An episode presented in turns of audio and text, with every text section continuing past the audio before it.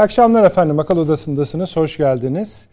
Ee, bu akşam Akıl Odası'na petrolle başlayacağız. Biliyorsunuz Sayın Cumhurbaşkanı e, bugün e, Türkiye'de Cudi Gabar'da bulunan petrolden bahsetti. Yüksek miktarda günlük üretim yapabilecek bir şey. Ee, bundan bahsederek. Çünkü Türkiye'de petrol meselesi biliyorsunuz geçmişi hayli eskiye gidip açılan kapatılan petrol sahaları vesaire. Bunun anlamı üzerine konuşarak başlayacağız. Bu da bu akşamın e, gündemimize eklenen bir maddesiydi. Sonra efendim e, Suriye sınırımızdan 5 kilometre kadar dışarı çıkacağız ve DAEŞ liderinin nasıl öldürüldüğüne, Amerika'nın, Batı'nın e, bunu nasıl karşıladığını, operasyonun perde arkasını ama tabii daha çok uluslararası ilişkiler ve siyasi anlamda ne anlama geldiğini çözmeye çalışacağız. Bu önemli bir operasyondu. DAEŞ liderinin e, etkisiz hale getirilmesi. Zamanımızı kıymetli değerlendirmek açısından hızlıca geçiyorum. Bir Ukrayna'ya bakacağız. Herkes maşallah Ukrayna'da savaşın ne zaman başlayacağını söylüyor, nereye saldırılacağını söylüyor, e, hangi silahların kullanılacağını, kimin geldiğini, gittiğini söylüyor. Bir gariptir. Ama herkes e, yaklaşan bir yani günü gününe neredeyse tarihten bahsedir orada. Şöyle bir göz atmakta fayda var. Çünkü belli ki bundan sonraki süreç bütün dünyanın gündemini daha da çekecek. E, tabii bizim seçimlerimize Batı'nın nasıl baktığına ilişkin bir takım değişiklikler var. Özellikle Batı medyasında. Bu ne anlama geliyor? Hayır mıdır, şer midir? Ona bakacağız. Dün Suriye zirvesi yaşandı. Ürdün'de, Suudi Arabistan, Irak, Mısır, tabii Ürdün'de dahil bir araya geldiler. Onun perde arkasına bakacağız. İran Cumhurbaşkanı Şam'a gidiyor efendim 11 yıl sonra. En üst düzey, en yüksek zirve. Bunu da oraya ekleyeceğiz. Sudan'a bakacağız.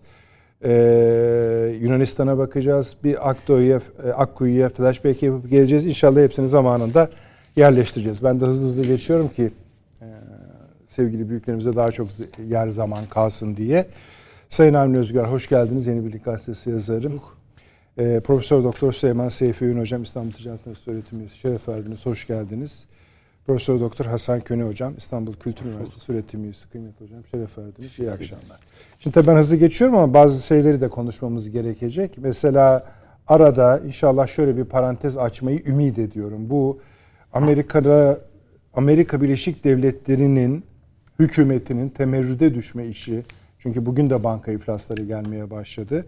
Yani para para kulla, borç kullanma limitlerine dayanmış bulunuyorlar. Onlar da böyle bir sınır var. Onunla, o sınırı da söyleyeceğiz kaç para ettiğini. Ama oraya dayanmış durumdalar. Hasan Hocam'dan da ilerleyen süreçte bu Çin'in ana buluculuğu ile ilgili Avrupa'da Batı ile Doğu arasında ona da değinmesine en azından kendi konularından bahsederken biraz yer açmasını rica edeceğiz. Ee, Avni Bey e, hayırlı olsun petrolünüz. Evet. Biz arabaya bindiğimizde bin, e, buraya gelirken ondan yaklaşık yarım saat önce Önceydi. değil mi? Evet, Duyuruldu. Ee, Daha doğrusu şöyle yani herhalde bir 10 gün kadar bahsi önce var.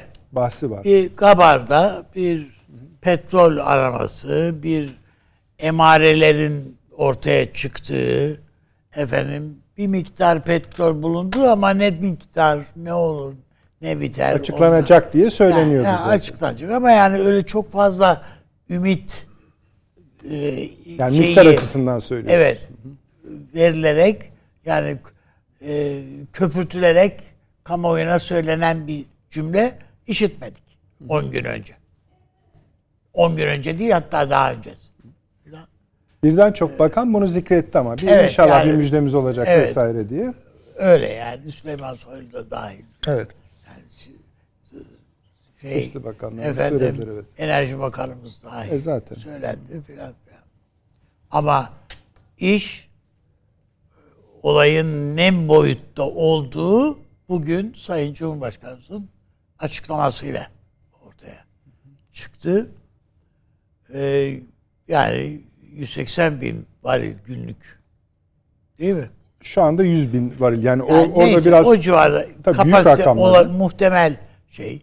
Daha bu bu bile yani daha henüz e, işte ortaya bir sondaj kuyusundan elde edilen sonuçlar değerlendirilerek. yani bu tabii şö- onu bir bence Evet. açmakta fayda var Avni abi. Yani bu dün bulunmuş da bugün hani müjdesi Ha, değil, veriliyor değil, değil, değil, Bu bir değil. öyküsü olan bir şey. Muhtemelen. Sizden muhtemelen 10 gün önceden demek Evet. ki onu kastetmiş oldu. Evet. Buyurun devam edin. Yani o bu 10 gün değil belki 15-20 gün önce bulunmuş. Araştırması Tahlilleri yapılmış. yapılmış, araştırması yapılmış. Bir takım tahliller çünkü işte gravite e, şeyleri falan araştırılmış. Hatta etmiş. teslim bir teslimattan da yani şey rafinerilere ulaştırıldığından da bahsediliyor. Nan da var. Evet. o da var. Yani yani ne nasıl yani petrol olur biliyorsunuz petrol de kalite kalite yani bunlar da. Bu işte e, itiraf etmek lazım ki bu e, Birinci Dünya Savaşı'ndan sonra bu İngilizler haritayı çizerken petrole dayalı olarak biliyorsunuz Tabii tabii. böyle çizdiler. Ama böyle e, ellerinin parmaklarının şak, şeye şaşırdığı noktalar var. Demek ki bu gabar bunların böyle şaşırdığı bir şey. Yani oradakini hissedebilmiş ve hatta yoklayabilmiş olsalardı. Saykpiko içinde hapşırdığı yer derler ya Evet işte. Demek ki öyle Her bir yer. Evet. Evet, Churchill'in hapşırığı falan gibi. İşte orada e, böyle bir şeyin olmadığı ordu yani en azından lehimize bir şey ortaya çıkmış. E, Bunun teknik boyutları önümüzdeki günlerde daha çok belli olur gibi tabii geliyor. yani ben orada mevcut kuyuların yanına yeni kuyular muhakkak açılacaktır. Öyle söylendi evet. Ee, yani inşallah Türkiye'nin e, petrol e, ihtiyacını karşılayacak seviyede olur mu bilmiyoruz. Günlük 1 milyon varil diye ifade ediliyor değil mi? 950 bin Türkiye'nin- varil bölü gün ihtiyaç var deniyor. Evet. Yani daha önceki rakamlara efendim hani bir teknikte hata yaparsak biz de hani yeni çalışıyoruz üzerinde. Evet. Bunun 65 bin varili zaten Türkiye'de üretiliyor idi. Üzerine bu gelmiş gibi olacak. Yani Allah bin bereket versin. Evet yani o bu bulunan petrol e, Türkiye'yi şu 10 gün 15 gün öncesine kadar nasıl bir doğalgaz ülkesi statüsündeydik değil mi? Evet. Yani Bulgaristan'a ilk doğalgaz sattık. Doğru doğru. Öyle mi yani? Doğru. E, Bu bayağı siyasi anlamı bir- da olan bir şey. Tabii kapı yani bir, bir milyar meteküp şey meteküp doğalgaz satmıştık. Türkiye'yi onun da ötesinde ve çok daha en az onunla doğalgaz kadar önemli hatta bazı bazı hallerde ondan daha önemli ee, bir petrol ülkesi haline getirebilecek çapta hatta e, ebatta bir şey. Peki bir şey soracağım abi. Şimdi bu tabii ki sevindirici bir şey. Tabii canım. Bir de bizim ülkemizin petrolle petrol aramaları ile ilişkisi biliyorsun hep böyle ya bu ülkede yani bu kadar mı hani dibimizde petrol var da bizde yok? Evet. Nasıl oluyor bu işler denilen bir süreç vardı. Bu Evet. bir. Hani bunun için ne diyeceksin? İki. Şimdi şu da söylenir. Söylüyorlar da Evet. zaten onun için gündeme getiriyorum. Ya bunlar hep seçim öncesi mi bulunuyor? Lafı. Yani ne düşünüyorsunuz bu konuda? Şöyle birinci son söylediğinizde şey yapayım. Özellikle son e, 5-6 yıldır, 10 yıldır de- değil de 5-6 yıldır. Yani e, şimdi kulağını çınlatmakta fayda var yani e, Berat Albayrak'ın bakanlığı döneminde Türkiye'de daha önce araştırılmış ve burada petrol falan yok diye kapatılmış kuyular da dahil olmak üzere bir sondaj ka- kampanyası neredeyse başladı. Bunların bir kısmında evet yani hatta o kadar iş ileri gitti ki biz buradan biliyorsunuz bir nokta bir yeri bile bakana işaretledik yani e, buradaki bir ahbabımızın ben orada e, asker yani şeyini yaparken şurası da petrol olduğunu çok duyuyorduk veya hissediyorduk filan orada bir şey var diye deyince biz bunu götürdük bakana söyledik. Tabii söyledim yani. Hatırlıyorsunuz değil mi? Evet. Evet. Ee, bakana söyledik. Bakan orayı deldirdi. Yani bu dünyada bir gazetecinin sözüyle bir yerde bir sondaj yapılması vaki değil ama Türkiye bir sondaj histerisine kapıldı yani. Demek istiyorum. Tabii. Ee, bir kısmında bir şeyler çıktı. Çok verimli değildi. Veya işte e, bir, hiçbir şey çıkmadı filan birçoğunda. İlk defa bu e, Gabar'da Türkiye e, tam 12'den vurmuş görünüyor. Evet. Eğer şeyse. İnşallah da öyledir.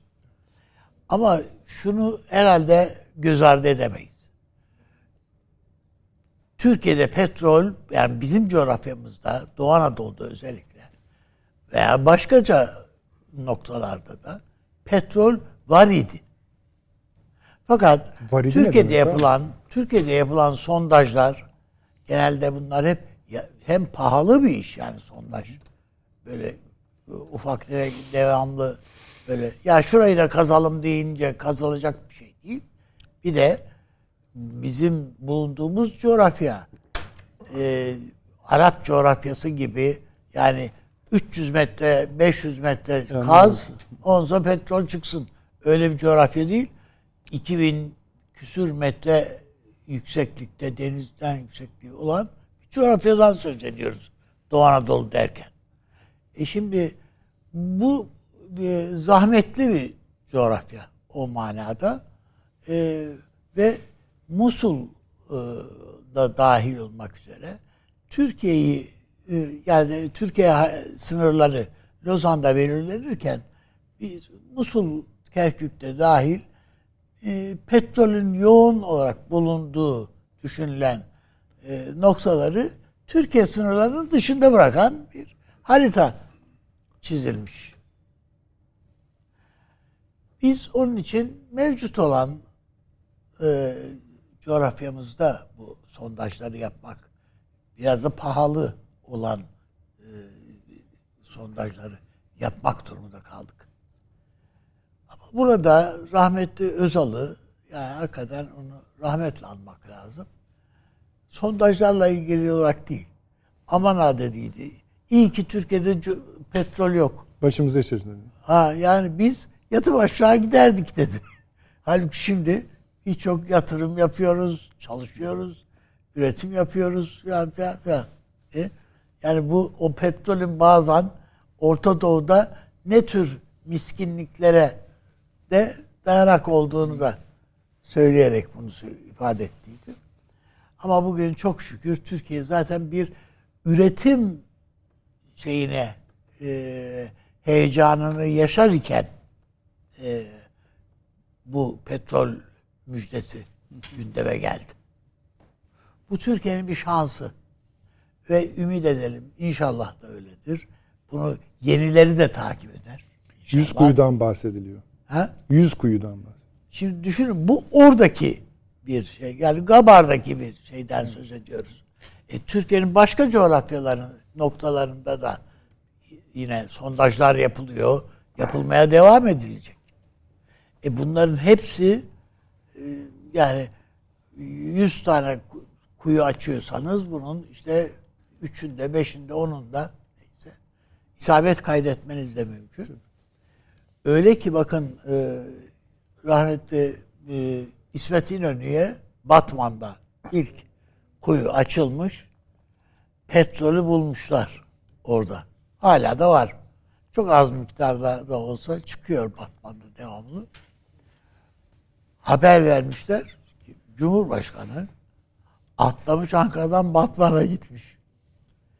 Bir gösterin bana demiş. Getirmişler bir böyle kase şeyin içerisinde. Efendim işte. Bu mu diye sormuş. Evet bu demişler. Aferin, sağ olun, teşekkür ederim demiş. Petrolü eli, elini böyle şey yapmış, petrolle. Şimdi düşün yani. Türkiye o seviyedeydi. Eyvallah. Yani bunu Cumhurbaşkanı seviyesi onun için bugün mesela e, Tayyip Erdoğan'ın e, Sayın Cumhurbaşkanımızın bunu böyle bir müjde olarak e, duyurulmasında şaşılacak bir şey yok. Belki Suudi Arabistan'daki bir şeyde efendim kral için çok önemli bir şey olmayabilir bu. Veya bir başka ülkede. Ama bizim için çok önemli. Türkiye enerji açığı, açığı olan ve milyarlarca dolarını her yıl bu açığa açığı Tabii canım en büyük sorunumuz ener- evet. enerjinin Doğal- yarattığı evet, dış- enerji cari açık yani aktaran. en büyük Evet, kalem o. En büyük kalem. Hatta kimilerine göre tek kalem neredeyse. Onu hani onu kapatsanız 60 gerisi önemli milyar, diyor. 60 milyar dolar. Bunun için veriyoruz. Peki.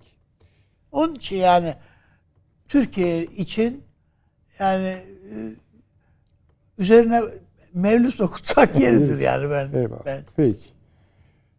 Kıymet hocam siz ne düşünüyorsunuz? Sizin petrol öykünüzde yani kişisel öykünüzde petrolün yeri var mıdır? Yani var. Şöyle hemen benim aklıma petrol bahsi açıldığı zaman üniversite birinci sınıf veya ikinci sınıftı galiba hatırlayamıyorum. Bir yeni konulmuş ders geliyor. Tabii 70'li seneler. Ee, işte dünya petrol krizini yaşamış 73'te. Tabii çok önemli. Sonra petrol pahalı hale önemli. gelmiş. İşte ekonomiler sarsılıyor vesaire. Yani Tabii. hani tarihi kronolojide yani taş olarak anlatılır. Yani şeyi de değiştiren, Tabii. uluslararası ilişkileri de değiştiren. Evet ve bir ders uluslararası petrol sorunları diye bir dersimiz vardı. Çok iyiymiş. E, Evet. böyle bir ders vardı. Ve orada işte petrol nasıl bulundu, nasıl işlendi, hangi güçlerin eline geçti, bunun e, dünya siyasetine yansımaları falan uzun uzun anlatılırdı. E, ve hocamızın öyle dediği gün dün gibi gözümün önünde arkadaşlar hangi taşı kaldırırsanız bu dünyada altından petrol meselesi çıkar diye bir ifadesi vardı. Şimdi tabii yani bugüne geldiğimiz zaman şöyle bir rüzgar estiriliyor. Günümüzün zihinleri çok aceleci. Aslında tabii çok hızlı bir çağ yaşıyoruz. Bir hız çağı yaşıyoruz. Hız bazen dengeleri bozuyor. Zihinsel dengeleri boz, bozabiliyor. Ee, işte karbon salınımı şu an en büyük günah yani değil mi yani böyle ayıplıyorlar böyle Tabii, tabii. karbon salınımı yani abi, ayak izleri varsa Ayak düşün iz- yani, av, Ha, yani artık av durumundasınız. sanki yani şey gibi e, suçlusunuz ve e, parmak izini bıraktığınız gibi karbon izi Yaşayın bırakın. hocam. Şimdi Bunlara o bu- kadar teslim oluyoruz ki. Ha, bunu biz şöyle anlıyor Türkiye'de bazı çevreler. Ya artık bitti bu iş. Tabii. Petrol kuyuları kapatılacak. Hatta nükleer santraller Tabii en çok ona karşılar. Bakın en, Tabii, şimdi tabii, tabii. aktüel tartışmalarda kapatın bunu diyorlar. Tabii diyorlar. İnanılmaz bir şey. Tabii diyorlar. Şimdi tabii bu karşı eleştirilerin haklı olduğu bir iki nokta var. Onu da ben şahsen HES'le meselesi. Bu bunun getirisi götürüsü bence çok iyi hesaplanmalı. Ama nükleer enerji, karbon temelli enerjiler falan yani bunlar düşünüldüğü zaman yani dünya bundan vazgeçmiş midir veya bugünden yarına vazgeçecek midir? Hiç zannetmiyorum. Yani koca bir makine kimya sanayi hala ayakta dünyada yani. İşte bakıyorsunuz tamam. Şimdi bakın enerji değişimi nasıl olur? Bunu bir kere insanlar iyi anlasınlar bence. Pahalılık ucuzluk meselesi, maliyet meselesidir. Siz bir enerjiyi eski kullanılan enerjiye göre daha ucuz mal edip ondan daha yüksek bir verimlilik elde ediyorsanız tamam bu iş hallolmuş demektir. Niyetlerle olmaz bu. Yani ben bu enerjiyi bırakıp şu enerjiye geçeceğim demekle olmuyor bu iş. Karbon temelli enerji bugün dünyada rakipsizdir. Yani onun yerini alacak bir başka enerji yani çok daha ucuza mal edilebilecek ve dünyayı kirletmeyecek diyelim ki çevreye zarar vermeyecek bir enerjiyi kurmanın maliyetiyle diğeri arasındaki maliyet meselesi hala sorundur. Yani bunu bunu söyleyelim. Şimdi dolayısıyla hani belki bugün bir gün olacak bunlar. Yani bir gün hakikaten biz Sevgili karbon hocam, Bu enerjisinden meseleler kurtulacağız. şu anda seçim kampanyaları döneminde işlendiği için o kadar yüzeysel, o Tabii, kadar tabii, yüzeysel tabii. ele alınıyor ki yani mesela efendim kapatın bunu ne güzel diyor rüzgar enerjisi, güneş enerjisi Tamam. kaç para haberin var mı dediğinde Ha, zaten işte o, o, o seviyede değil yani o muhataplarınız zaten. Yani bakın aletlerin tarihi, enerjinin tarihi maliyet tarihidir. Alternatif enerji kaynağını bulabilirsiniz. Ama onu diğerine göre daha ucuz ve düşük maliyetle üretip ikame edebilirsiniz. Tabii hocam mesela füzyon enerjisi, füzyon Yani bilemem. Ben- gerçekleşebilseydi bunların hiçbirisine gerek gerek kalmazdı. kalmayacaktı. Belki bir gün olacak. Onu da bilmiyorum. Yani ama şu an o evrede değiliz. Yani zihnimize bazı şeyleri bazı şeyleri acele ettirmeyelim. Yani zihnimizi bu anlamda ayarsızlaştırmayalım diyorum. Realite. Hala doğalgaza ihtiyacımız var. Hala petrole ihtiyacımız var. Hala yeri geliyor kömüre ihtiyacımız oluyor vesaire. Şimdi gittikçe daha fazla ve daha yoğunlu, yoğunluklu olarak savaşı konuşuyoruz değil mi? Savaş ihtimalini konuşuyoruz. Aslında o da onun tetikleyicilerinden biri. Savaşın karbon salınımını düşünüyor mu insanlar? Ha? O tanklar falan değil mi? Şimdi Tabii Amerika canım, sürüyor. tabii. Savaş Şeyde, uçakları bilmem ne. Değil mi yani? Ay, Almanya diyor ki silahlanacağım, Japonya diyor ki silahlanacağım. Buralarda karbon ayak izi arıyorlar mı? Yok mu? Hiç zannetmiyorum. Tam tersine yükleniyorlar. Tabii çünkü Yeniden kullanılan kömür tanklar madeni. biliyorsunuz hibrit olduğu için. Tabii. Ya Yani bunlar hala cayır cayır yüksek oktanlı benzin yakan, şey yapan, yakıt kullanan zırhlılar ve binlerce binlerce yok ediliyor. Demek ki kaç bin kullanılıyor. Tabii ki onu diyorum. Yani savaşa gidiyorsa eğer dünya zaten unutun karbon ayak izini bilmem neyi. Yani ha barış içinde devam edeceksek, sorunlarımızı yeneceksek en iyi ihtimalle bu geçiş bilmiyorum da hani önümüzdeki yüzyılın kapısını falan zorlar yani. Öyle kolay değil o. Üreteceksiniz, ucuz üreteceksiniz ve her yere yayacaksınız. Onun şebekesini kuracaksınız. Bugünden yarın olacak işler değil bunlar. Dolayısıyla yani ben bu tip haberleri tabii sevinçle karşılıyoruz. Memleketimize ne bileyim bir katkıdır şu ölçekte veya bu ölçekte. Orada dağın başında ki hani Gabar deyince de aklımıza hep terör merör Ya o, geliyor. da, o da işin bir başka Ha, bir boyutu. başka boyutu. Yani orada çalışan mühendislerin e, alınlarından öpmek lazım. Orada çalışan işçilerin ellerinden öpmek lazım. Yani bu zor şartlarda tabii ve siyasi belki bilemiyorum ama şu an devlet oralarda tam Tabii, tam bir güvenlik için. sağlamış durumda. Yani ilk defa nefes alıyoruz ve emek sonucu bu elde ediliyor. Onun için hani insanlar beğenmiyorlarsa bile bu haber hoşlarına gitmiyorsa bile oradaki mühendislerin, emekçilerin yüzü suyu hürmetine susmaları lazım. En azından. Deyin ki hoşlanmadılar bu haberden. Ama bir de tabii bu boyutu var. Biz her türlü hoşlanıyoruz tabii ki. Yani memleketini seven herkes bu haberden e, bahtiyar Canım, olur. günlük olur. minvalil olsaydı da biz aynı sevilecek. E ne olacak yani bu bir katkıdır canım yani. Ve orada çalışan mühendisler ve işçilerin ellerinden öpmek lazım. Alınlarından öp. Hepsine çok teşekkür borçluyuz. Yani bir kere buradan da teşekkür edelim yani. Öyle söyleyelim. Ne emek var Allah bilir. Ne heyecan var değil mi onun arkasında. Bulununca yaşanan o sevinci düşünün vesaire. Bir de onlar buluyorlar. Sonuçlar gelecek. Oraya kadar sessizler. Tutuyorlar kendini. Yani Tabii. Tabii. Onun için mutluyuz. İnşallah devamı gelir. Daha fazla bulunur. Ve daha akıllıca kullanılır. Peki. Hasan hocamıza geçmeden bir ara verelim. Uzun reklamlarımızdan kurtulalım. Hemen geliyoruz efendim. Evet efendim döndük akıl odası devam ediyor. Petrolü konuşuyorduk. Türk petrolünü konuşuyorduk. Yüz binlerce varillik Türk petrolünü konuşuyorduk. Hasan hocamda kalmıştık. Yalnız şu demin Akkuyu konuşuyorduk ki hocam. Bir Evet. ufak anekdot anlatmama izin verir misiniz bilmiyorum. Estağfurullah. 94-95'te zannediyorum. O zaman Ankara'da TRT Radyosu, biliyorsun Ankara TRT Radyosu çok böyle önemli bir yerdir. Ee, orada e, bir programa davet edilmiştik. Bir programı yapan da Orta Doğu Teknik Üniversitesi Çevre Mühendisliği bölümünün çok çok kıymetli, yaşıyorsa Allah uzun ömür versin, bir hocasıydı. Programa girmeden önce hızlı anlatıyorum. Dedi ki Nedret Bey sizden bir şey rica edeceğim dedi. Buyurun dedim. Biz söyleyemiyoruz dedi. bu Türkiye'nin nükleer santrali olan ihtiyacını söyleyebilirseniz dedi çok sevinirim dedi. Siz dedi sadece söyleyin biz sizi destekleriz dedi. Şimdi bakın 94 ya da 95. O zaman büyük ihtiyaç imiş ve böyle hala söyleyemiyorlar. Evet. Ve söylememe sebebi şuydu. Herhangi bir devletler şuradan buradan çekinme değil. Akademik çevrelerden vay arkadaş sen nasıl nükleer santral önerir ya da değerler. Ve çevre mühendisliğinin hocası. Tabii. Tabii tabii yani. Hasan Hocam buyurunuz.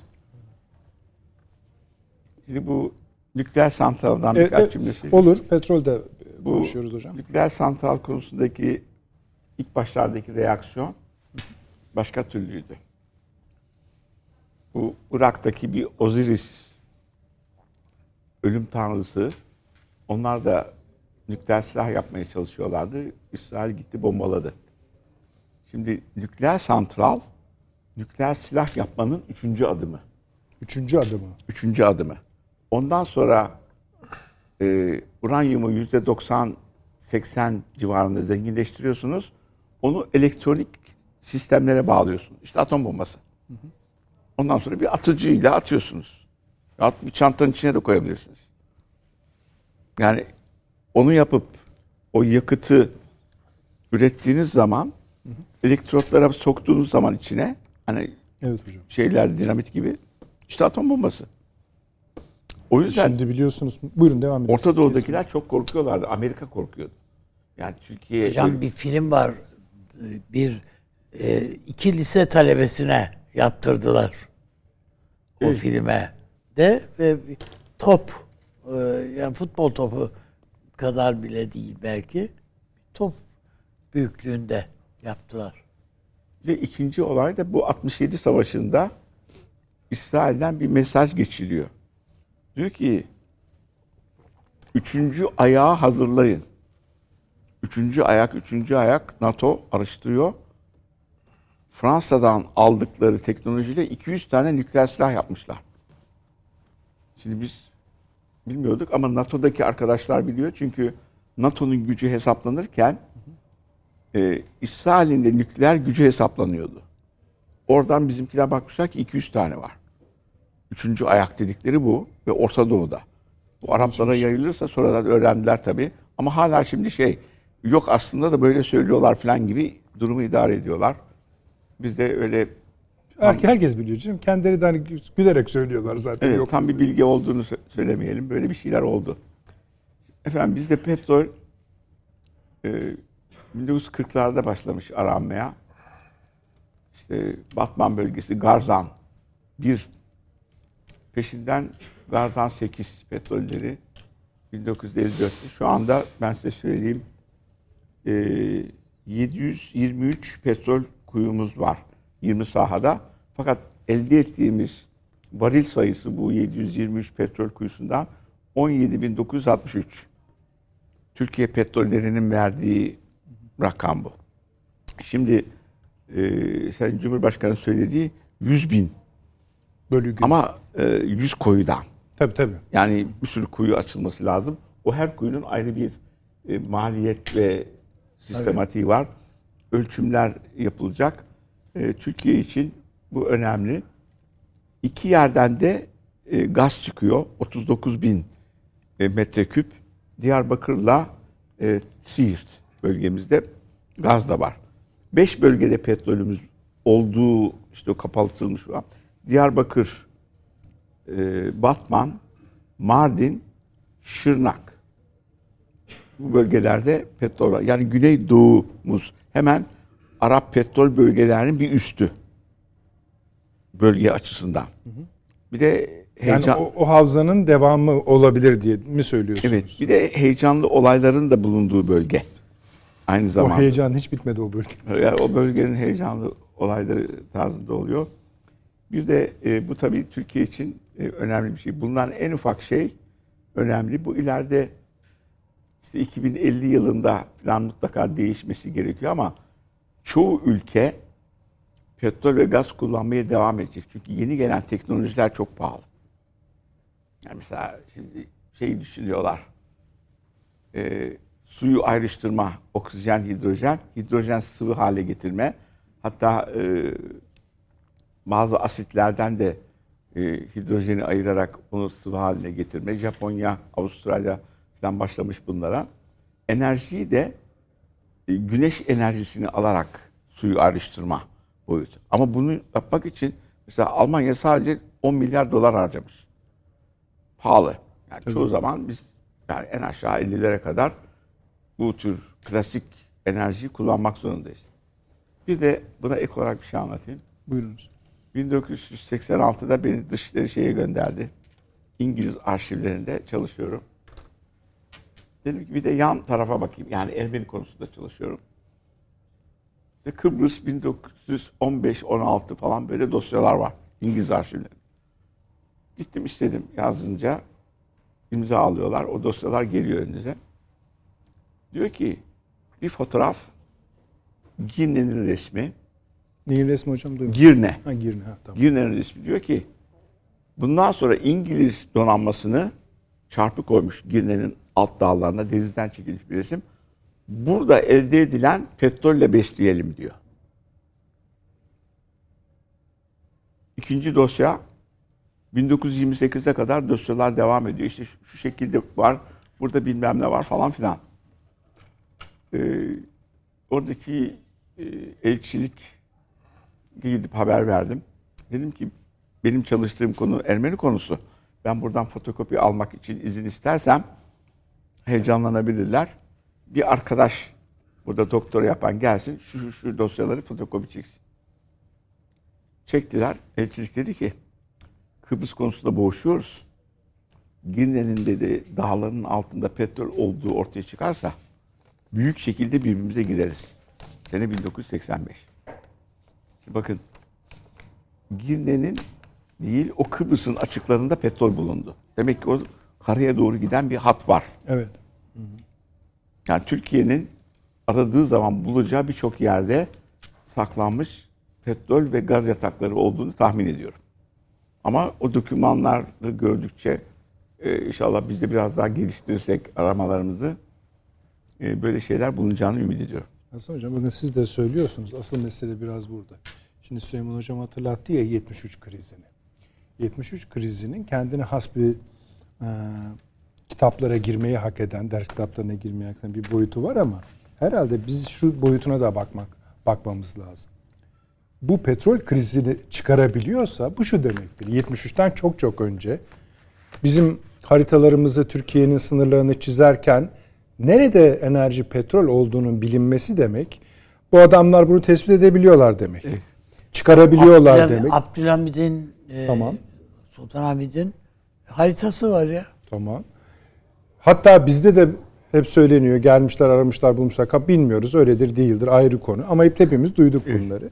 Ama en azından rafine de edebiliyorlar. Yani bütün teknolojisine sahipler. Bu 73 yeni sayılıyor yani buna göre kriz açısından. Siz de bakın şimdi 85 ile ilgili bir Girne öyküsü anlattınız. E, ama Avni Bey bakın 1915'te başka bir şey bulunmuş. anlattı. Hey, 1915'te bulunmuş. 85'te değil. Biliyorlar. 1915'te bulunmuş. Ama soru şu o zaman. Biz de 2023'te mi bulduk yani? Bu bu kadar zamandır niye bulunmadı hocam? Öyle boynunuzu bükmeyin kime soralım yani. Bir sürü petrol mühendisi arkadaş var. İşte onlar da aynı şeyi söylüyor. Ver bir- hani bize söylediğinizde yapmadık mı der çıkarlar işin içinden. Avni Bey niye bulmadınız? Şimdi mesele tabii ona e, Hasan Hocam e, cevap versin ama e, şey diye onun ötesine de bakmak da fayda var.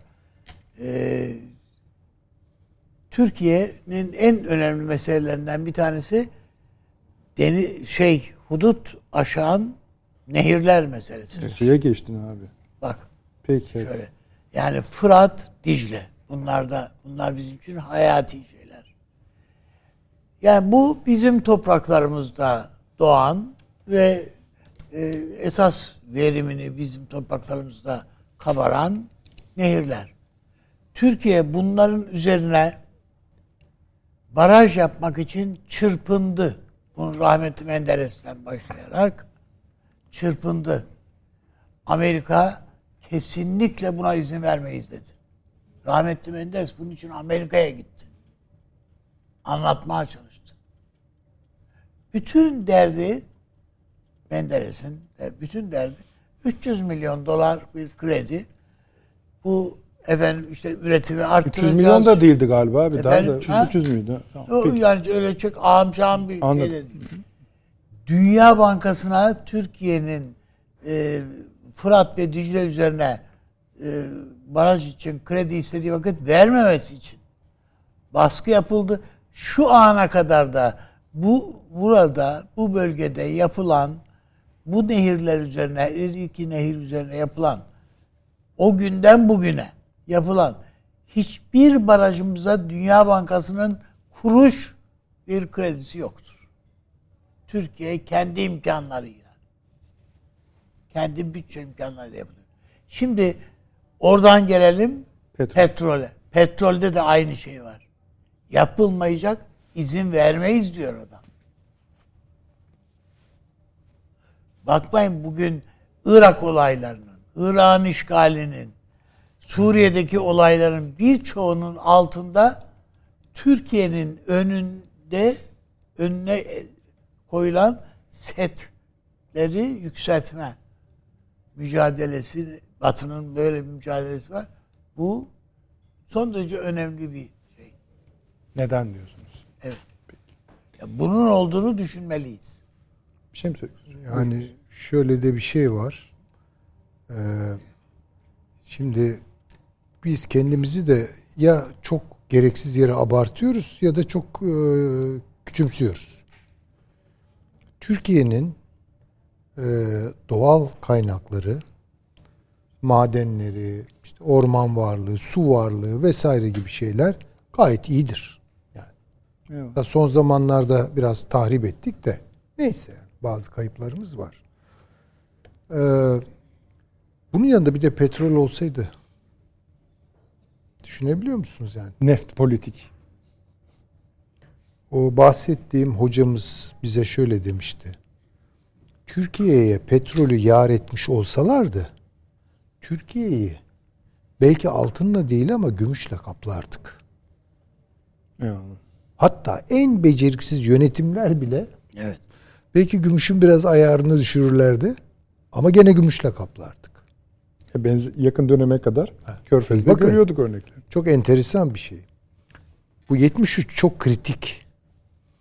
Ee, Türkiye 1960'la yani 1973 arasında ortalama yüzde altı buçuk yedi bir büyüme oranı yakaladı. Ciddi Tabii. Bu ciddi bir rakamdır. Hiçbir şeyimiz yoktu bizim. Biraz Almanya'dan gelen işte o işçi dövizleri. dövizleri vesaireli biraz belimizi doğrulttuk Evet. ve hakikaten hummalı bir Üretim. kalkınma e, şey take off diyor ya Rasta buna yani tam bir take off şeyine geçmiştik yani. Fakat 73 krizi geldi. Yapılanları durdurdu, bozdu. 73'ten ta işte 80 ihtilaline kadar neredeyse iç savaşın eşiğine geldik. Darlıklar, yoksulluklar, yokluklar vesaire ve kavgalar. E bakıyorsunuz 80'den sonra gene bir büyüyen işte dönemimiz var. İyi kötü işte yatırım yaptık vesaire. Özal dönemiyle başlayan bir yeni hamle süreci var. Hep karşımıza ne geldi? Amerika enerji enerji meselesi ve Amerika'nın koyduğu baskılar geldi. NATO'nun koyduğu baskılar geldi. Türkler e, çok çalışkan bir millettir. Üretken bir millettir. Tembel asla değiliz. Kaynaklarımız da var. E, petrol gibi çok ana kaynak elimizde olsaydı Türkiye'yi buralarda tutamazdı kimse yani. Onu söyleyeyim ben. Yani bu bunu bir kere veri. Ya adamlar Musul'u, Kerkük'ü elimizden alma, alırken boşuna yapmadılar bunu. Tabii. Çünkü onlar Türkiye'nin elinde kalırsa, Türklerin elinde kalırsa Türkiye tutulamayacak noktalara, kontrol edilemeyecek noktalara gider. Bunu gördüler. Dolayısıyla yar etmediler. Yani petrolü Türklere, Türkiye'ye yar etmediler. 73 krizi şu demek. Amerika Birleşik Devletleri hep burada gündeme geliyor, söylüyoruz. 1970'lerden sonra ciddi verimlilik kayıplarına e, e, uğramıştır. Doların dünyadaki egemenliğini iyice sağlama alabilmek için petrodolar olgusunu çıkarttılar. Çünkü petrodolar yani petrolün bir dolarla alacaksınız. Herkes dolarla alacak. İki, petrol fiyatları yüksel, yükselme eğilimi gösteriyor. Aynı dönemde Almanya cari fazla veriyordu. 40 milyar mark. Şakası yok yani. 72 senesinde Amerika'daki şey düşüyor. Üretim düşme eğilimine giriyor. Almanya 40 milyar mark cari fazla veriyor. Hemen çıkarttılar. Japonya'yı yani dedi ki Amerika efendiniz benim ha. Yani tamam. Siz üreteceksiniz ama sizin üretim gücünüzün size yar olmasını da istemiyorum ben. Ya yani petrol onlara da yar etmedi. Nasıl ki bugün doğal gazı Almanya'ya yar etmiyorsa. Çok önemli bunlar. Tabii. Hala dünya bunların üzerinde duruyor. Onun için ben hocamı hatırlıyorum. Taşı kaldırınca altından hakikaten bunlar çıkıyor. Eyvallah. Yani onun için yani Türkiye buralarda ne kadar kendi yeterliliğini sağlarsa o kadar Türkiye'nin önü açık. Bir, şöyle bir şey de vardı hocam. Yani hatırlayacaksınız siz de Hasan hocam da hatırlar. Türkiye'nin e, evet o siyasi çalkantıların içinde milli bir sol da vardı. Bu milli solun Süleyman hocamı bir yarama damarı- dokunuyorsunuz. Hayır ya milli solun bir kanalı kanadı Türkiye'de bor meselesini Gündeme aldı. gündeme aldı. Bugün bor diye şey yapıyoruz. Aradan 30 sene, 40 sene geçtikten sonra ama daha da önemlisi yani ben yani Ecevit'e kadar işi uzattılardı efendim. Mazı Dağı'nı yani azo şey gübre olarak e, şey yapalım diye. Ve ama sonradan dediler ki evet buraya kim şey yapacak e, demir yolu döşeyecek de bilmem ne falan. Şimdi döşendi. Eyvallah. Yalnız şu da önemli. Çok özür dilerim uzatmak istemiyorum ama yeni bir enerji devrimine gidiyor dünya. Yani Bunu bunu kabul edelim. Yani petrolmüş, doğalgazmış bunların belli bir vadesi var.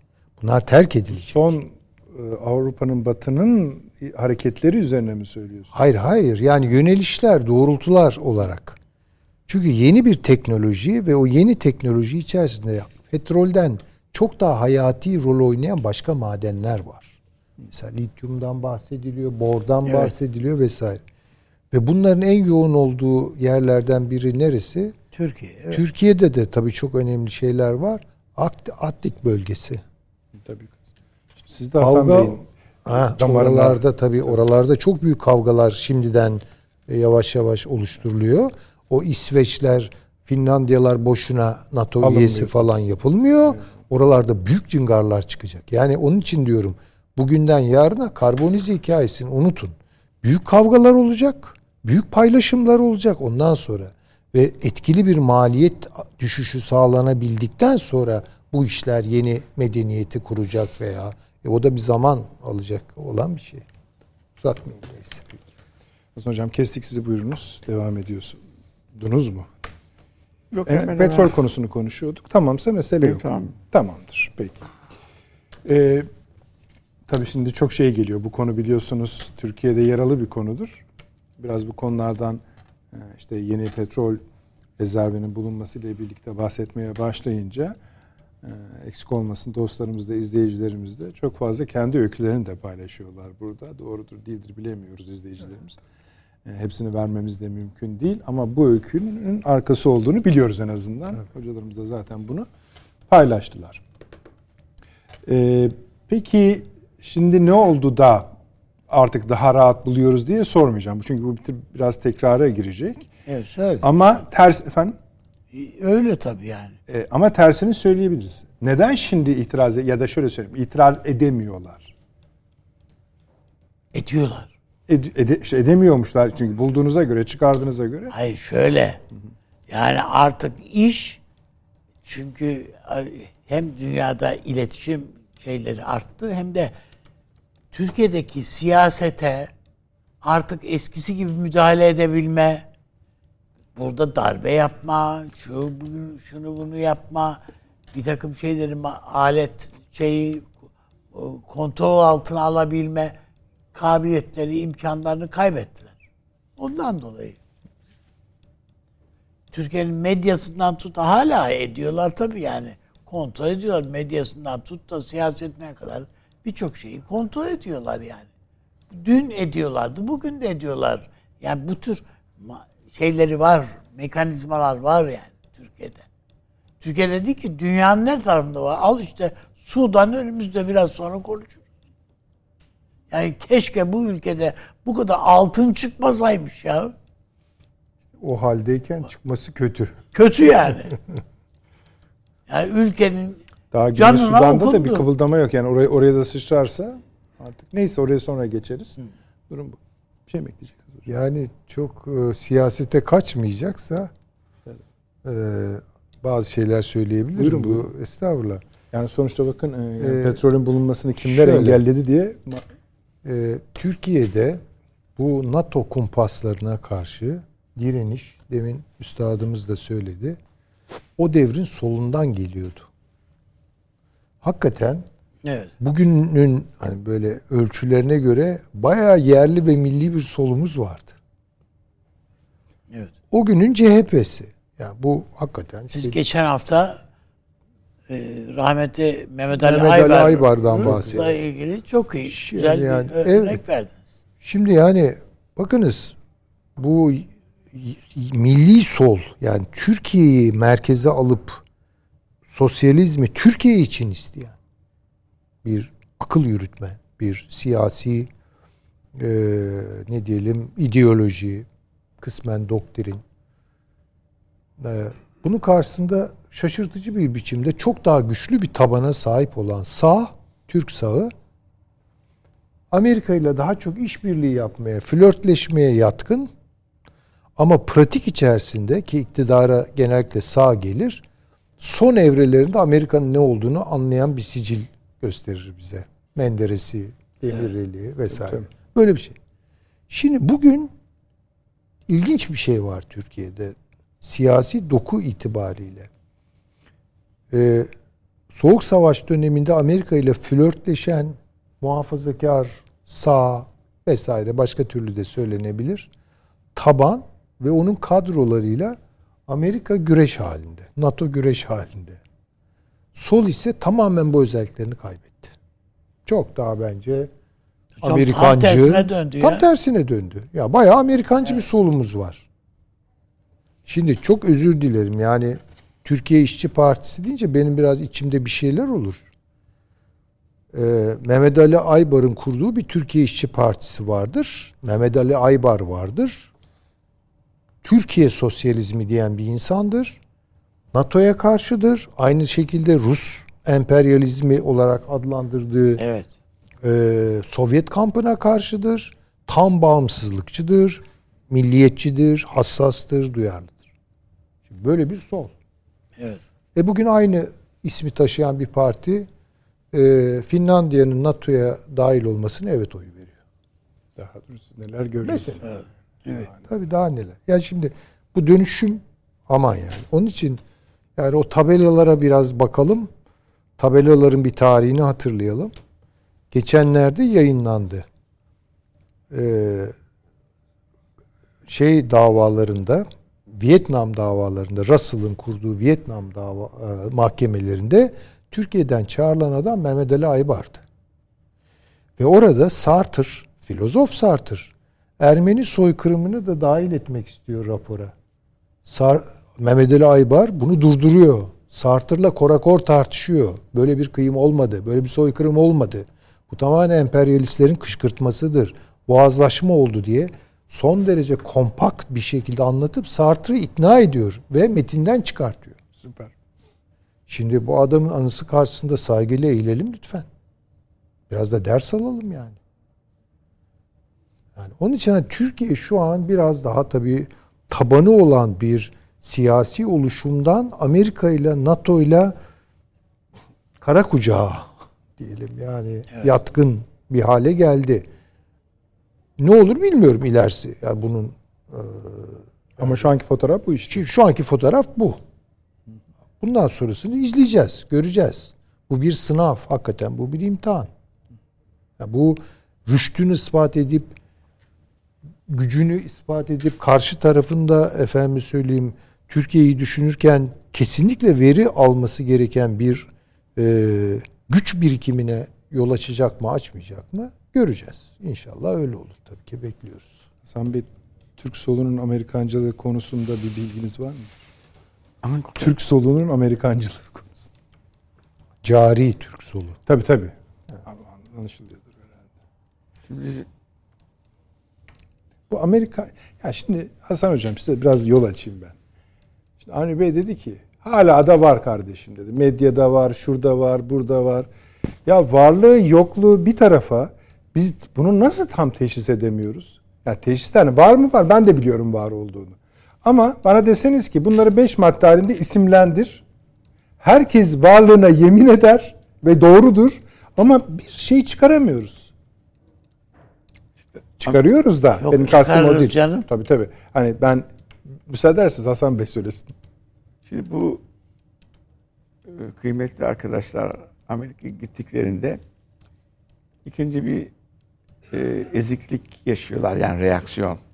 Bu bolluk, zenginlik bilmem ne karşısında. E, Amerika'dan gelenler böyle sol fikirlere sahip olarak geliyorlardı. Zaten terör de öyle. Rusya'da gidenler, master lisan öğrenmek için gelenler oradaki e, sosyalist teorinin uygulanmasını görüp bu sefer sağcı olarak geliyorlardı. Yani bu işte vodka alacaksın kuyruğa giriyorsun. Bilmem ne yapıyorsun böyle zıp Rus polisi geliyor falan. Bu teorideki gibi değil. Öbürü daha liberal, daha demokratik bilmem ne eleştiri yapabiliyor. O kısmını gördüler. Çünkü hiçbiri e, üretim sisteminde çalışıp üretim ve banka mekanizmalarının finans kapitalin işleyiş sistemini bilmiyorlardı. Yani bizim konuştuklarımız hukukçu, siyaset bilimci, uluslararası ilişkiler tarihçi.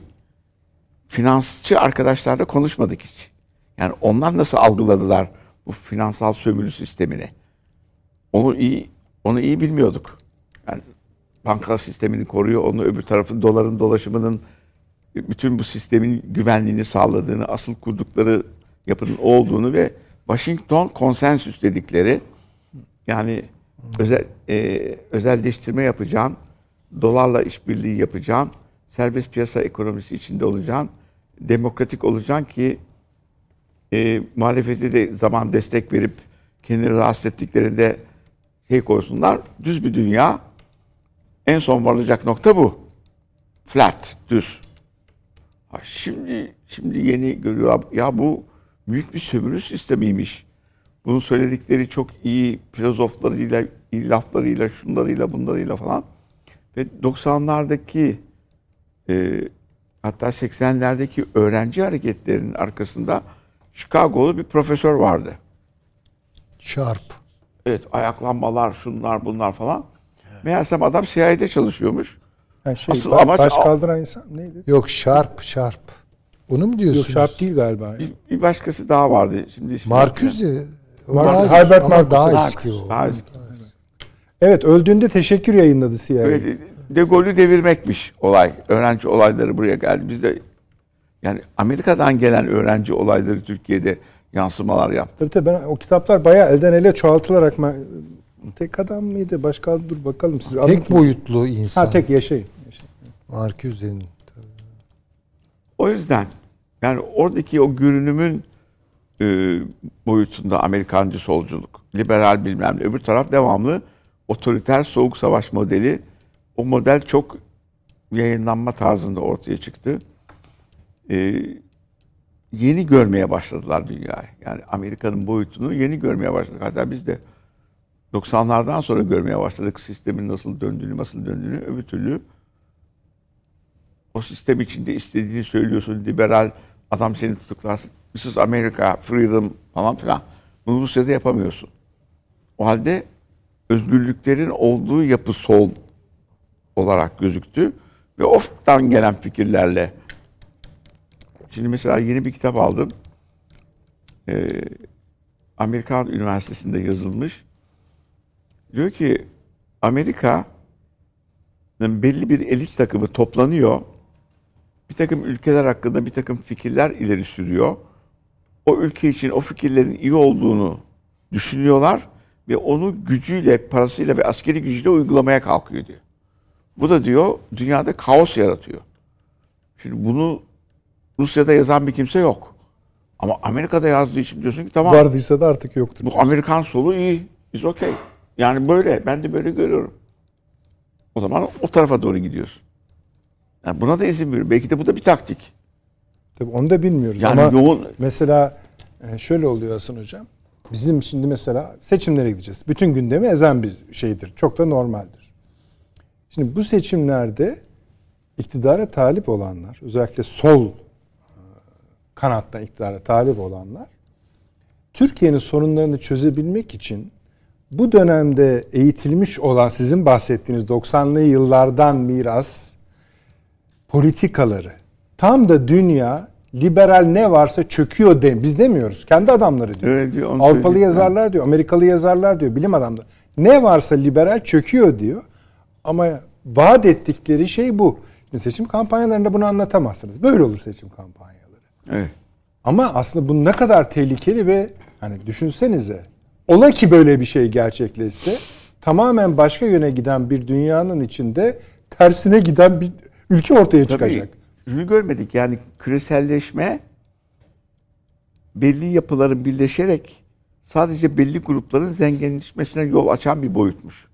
Ama o zaman küreselleşme herkes işte devlet kurumlarını özelleştirme, özelleşme, deregülasyon dedikleri mümkün olduğu kadar e, kuralları ve kurumları ortadan kaldırma, serbest alanı açma açma. Ama onu yapabilen teknoloji üretenler bunları toplayacak. Yani sonuç analizlerini göremediğimiz için şimdiki dünyada da geldi. Ama bu çok tehlikeli bizim için. Niye? Çünkü Washington Sözleşmesi denen konsensüs denen yapı gidiyor. Amerika'nın kurduğu 45'lerdeki yapı.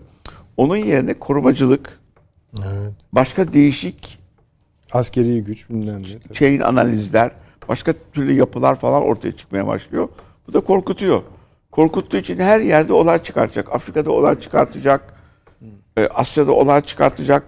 e, Bazı ülkeleri aşağı doğru çekecek. Süleyman Ama Hocam bu boyutu yani, bir, yani birden çok yerde tabii. Tabii. Bu Yani iletişim olur, boyutuna ufaklı erişince da. gördük ancak. nasıl hocam? Bu iletişim Ha, boyutuna evet. erişince bu kadar iletişim yoktu ki. Mecburen gidiyorduk Amerikan kütüphanelerinde yahut Amerika'daki, Avrupa'daki kütüphanelerde çalışıyorduk. O kitaplarla. Şimdi giriyorsun internetten bilmem nenin eleştirisini okuyorsun, onun yazısını okuyorsun, şunu bilmem nesini okuyorsun falan. Aa! Şeye gitmiştim Cenevre'ye. Arkadaş da deniz hukuku doktora yazıyor. Birleşmiş Milletler Cenevre şeyine girdim. Deniz araştırmaları kısmına. Bu salon kadar böyle 500 metre giden kitap ve doküman. Telefon açtım dedim Yüksel gel buraya. Niye? Araştırmana yok. Ne ararsan burada dedim. Yani 6 ayda toplayacağını 4 saatte topladı herif. O zamanlar öyleydik. Yani görmem mümkün değil abi. O bilgiler gelmeden, o referanslar gelmeden şunlar bunlar. Gelen bilgiler de yani bugün görebildiğimiz bilgiler o zamanlar istihbarat bilgileriydi. İşte ben açıklayamadım. 1915'ten beri Kıbrıs'ta petrol bulunduğunu açıklayamadım. Sene 2023. Şu anda durum ne acaba? Şimdi açıklıyorum diyor. Yani ilk defa Hayır, hayır, öyle söylüyorsunuz. değil mi? Şimdi, açıklıyorsun da bizim yani bizim devlet hiç Yani onlar petrol mu buldu. Yani şu anda bu Girne tarafında bir şeyiniz var mı diye. Yok, Kapattılar. Öbür türlü Rumlarla birbirimize geçeceğiz girer. bu konuya efendim. Siz not etmiş olun bu girne meselesini Evet. sevgili. Zaten bu Rumlarla kapa birbirimize girmeyelim diye yapmadığımız şey kalmadı bizim. Açıklarda buldular. Hemen önünde Kıbrıs'ın önünde işte bilmem ne şey ada şeyinde bilmem ne 12. grup, 1. grup, 5. grup denizde çarpışıyoruz. Ama karadaki olay çıksaydı ortaya şu anda herkes birbirini kesmiş. Tamam artık geçelim. En azından iki konu konuşmuş olalım. Avni Bey, şimdi e, bu ha- m, yoğun gündem arasında Milli İstihbarat Teşkilatı çok iyi işler çıkarıyor. Hatta artık biz başka zaman e, hani vay be bu ya bu hakikaten bu oldu mu diyeceğimiz olayları artık hani ha iyi tamam bakalım sıradakine bakalım deyip geçiyoruz. Bunların içinde özellikle terör örgütlerine yönelik, terör örgütünün sözde elebaşlarına yönelik etkisizleştirme operasyonları var. Eyvallah tamam. Fakat biliyorsunuz e, 28 Nisan'da gerçekleştiği söylenen bizim sınırımızdan yaklaşık arkadaşlar o haritayı da verebiliriz. İzleyicilerimiz tam yerini görsünler.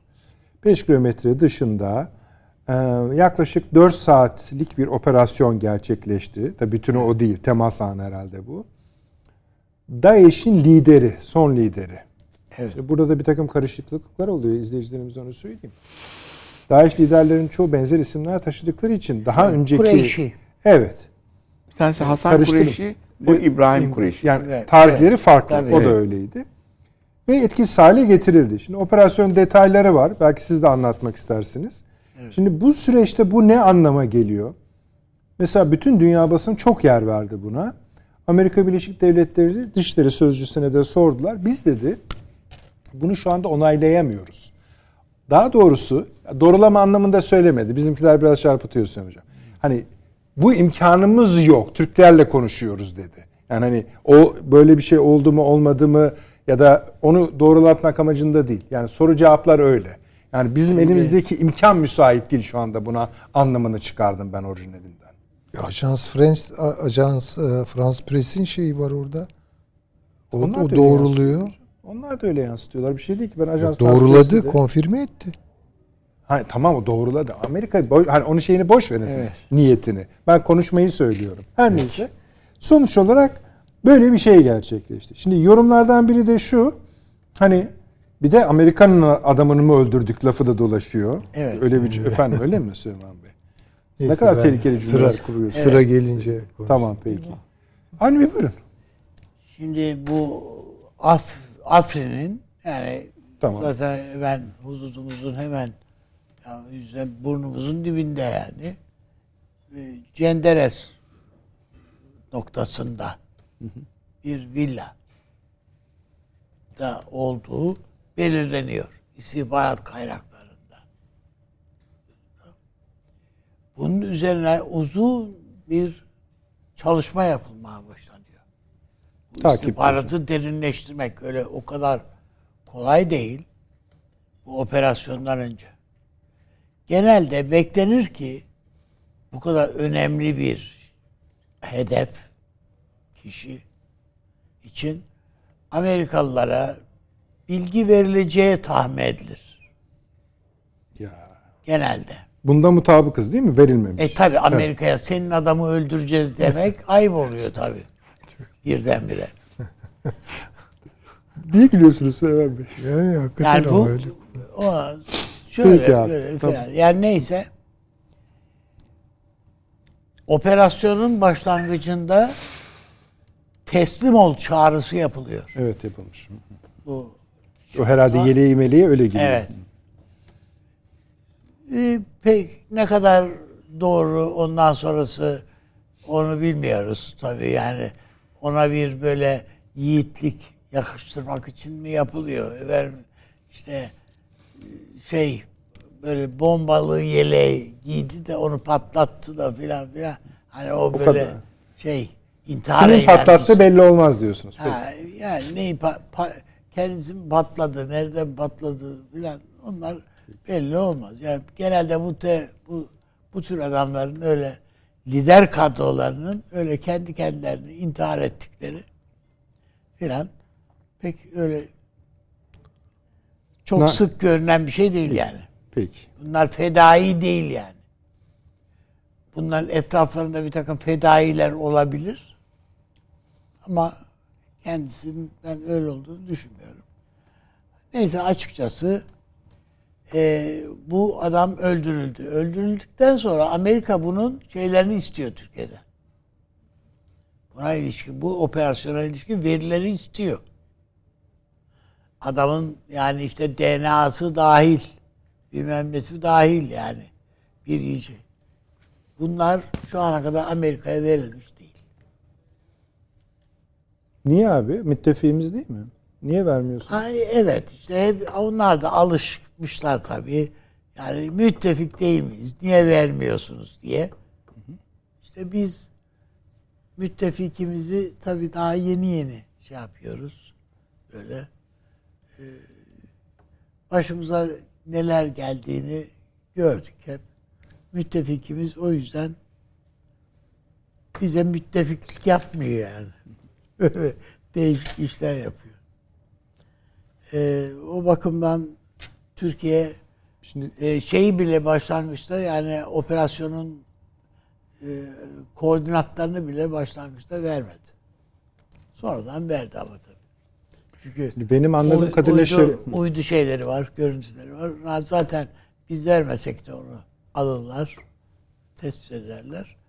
Ama didik didik edilmiş vaziyette o villa. Yani her noktası vurulmuş. Şimdi benim anladığım kadarıyla Amerikalılar bunu hiç fark etmemişler. Evet. İşin ilginç tarafı e, Milli İstihbarat Teşkilatı ve tüm güvenlik unsurlarımız çünkü aslında MİT oraya operasyon yaparken yukarıda da yerde de başka Tabii. unsur Türk unsurları olduğu gibi yerel unsurlar da var. Çünkü tabii, belli evet. bir alanın kapatılması da söz konusu Tabii. çünkü. Hani burada bir şey olacak yani ahaliye zarar gelmesin diye. Zaten o Bunu açıklama- da fark etmedikleri. Yani Türkiye'nin e, şeylerin başarısı da bir unsur daha var. Tek bir sivile e, sivil bu sal şeyden operasyonda zarar görmedi. Bir de bu var. Peki. Ee, daha açık söyleyeyim. Siz bu DAEŞ hani de- şu- latife ile söylediniz ama yani adamların adamını öldürürken haber mi verecektik diye. Bu DAEŞ'in Amerika Birleşik Devletleri ile bu bağlamdaki ilişkisini siz nasıl görüyorsunuz? Şimdi sadece bu değil. Esasında bu PYD'nin Amerika ile ilişkisini Nasıl görüyorsunuz? nasıl görüyorsunuz da işte benz- aynı benzer bir soru yani. İşte Ama bu. gereksiz bir soru olur. Bu. Burada şöyle de bir yani şey var. El-Kaide'nin Amerika ile bir ilişkisi Eyvallah doğru. işte bunları alıp toplayıp Afganistan'a Amerika lehine olay çıkartmaya götürdüler falan biliyoruz ya bunların hepsini. Bugün de işte PYD için aynı şeyler geçerli. Değil mi yani? Madalya taktılar ya Amerikalılar. Doğru. Diyecek bir şey yok. Ama biz de bunu konuştuk zamanında. DAEŞ'le de tıpkı Evet. sizin bahsettiğiniz örneklerdeki gibi El-Kaide ile de Amerika Birleşik Devleti'nin bir ilişkisi var. Evet. Süleyman Bey biraz daha açacak onu ama ee, başlayalım mı? Olur. Evet hocam. yani e, Trump'tan al haberi diyeceğim. Biliyorsunuz Trump çok açık bir şekilde dedi ki bu örgütü Amerika Birleşik Devletleri kurdu. Obama O döneminde söyledi başladı. eyvallah Tabii doğru. ki. Evet. Şimdi bu şey gibi ve yani bazı insanların anlamasını kolaylaştırma emme basma tulumba gibi bir şey. Emme ve basma. IŞİD ve PKK. Emme basma tulumba. Yani şöyle bir komiklik. Ya şimdi düşünebiliyor musunuz? Hatırlayalım o günleri. Böyle eyvah işte e, Ba- Şam, Bağdat, Rakka falan böyle süpürüyor Evet, geliyor evet. koca bir alan falan. Herkes kaçıyor önünde kimse duramıyor. Böyle bir güç olarak temayüz etmedi mi? Peki. Sonra aa birden patır patır patır patır bunun boşalttığı bütün alanlara PKK yerleşti. Emme basma tulum. Ha, ya şimdi Karadeniz ağzıyla konuşalım. Haçan bu kadar kuvvetli bir örgüttü bu. Yani önünde ne Irak ordusu duruyor ne Suriye. Yani herhalde PKK'yı da ezer geçerdi değil mi yani şimdi baktığınız zaman? Hayır öyle olmadı. Ve garip bir biçimde nerede savaştılar? Ne zaman savaştılar? Ne kadar savaştılar? Onu da bilmiyoruz. Ama PKK IŞİD'i yenilgiye uğrattı. E uğratmış olabilir yani. Peki öyle diyelim ve onun ele geçirmiş olduğu her yeri kendi ele geçirdi. Ve yerleşti oraya. O zaman insan bir şeyden şüpheleniyor tabii ki. Yani bu doldur boşalt Ama gibi bu bir şey. DH ilk siz de bir gö- hepimiz gördük tabi. Böyle dramatik tam böyle Hollywoodvari bir örgüttü aynı zamanda. da Yani- böyle kukuletalı adamlar falan. Yani böyle kafa kesme sonra bunların Turuncular, bir kısmı doğru mu yanlış mı mizansen mi değil mi anlaşılmadı. Ama bir IŞİD öcüsü ki yani evet o tabii her öcünün bir gerçek tarafı da vardır. Yani öyle adamları buluyorlardır yani. Topluyorlardır Evet. dünyadan.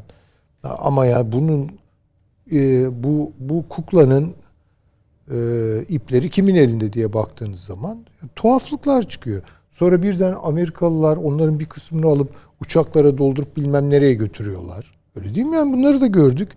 Ve bunu İngiltere teşhir yani ben söylemiyorum ki.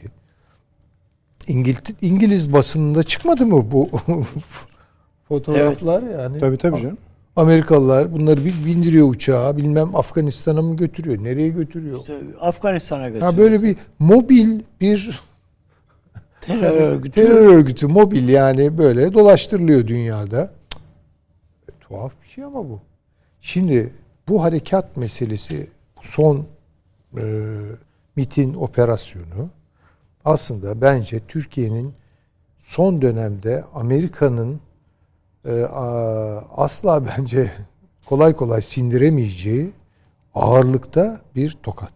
Güzel. Türkiye'nin- burada keselim. Evet. Keselim. Bence güzel çünkü üst üste 3 sorun vardı size. Bu 5 kilometre mesafesini de bir tartmamız gerekiyor. Yani neden bu kadar yakınımızdaydı bu adam ve bunu nasıl kimse fark etmiyor Türkiye dışında ayrı konular. Tam sizin söylediğiniz bu işteki zamanlama ne? Yani Tokat'ın Türkiye'nin ABD'ye attığı Tokat'ın manası ne? Bir de PKK meselesiyle rabıtasını. İşte onu söyleyeceğim. Tamam söyleyeceğiz ama reklamlardan sonra. Son reklamımız efendim. Daha yeni ısınıyoruz hemen geleceğiz.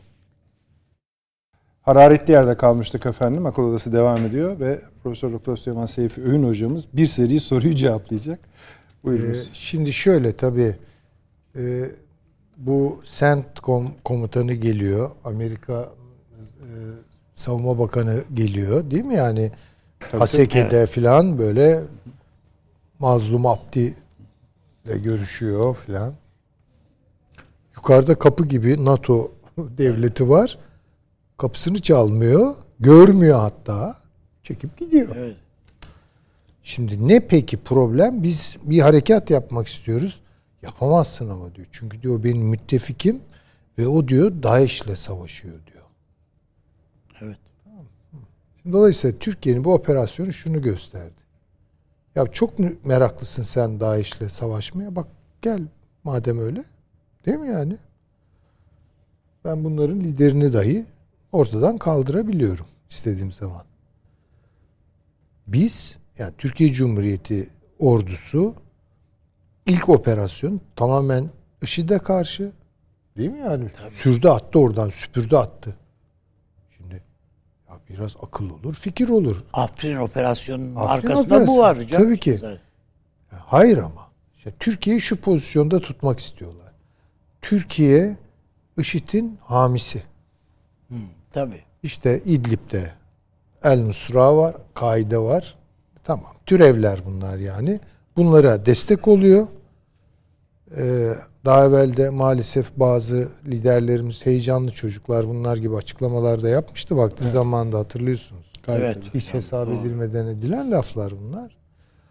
Dolayısıyla ha yani sen DAEŞ'le savaşsan bile DAEŞ'i toptan oradan kazısan bile hayır bunu sen yapmış olabilemezsin.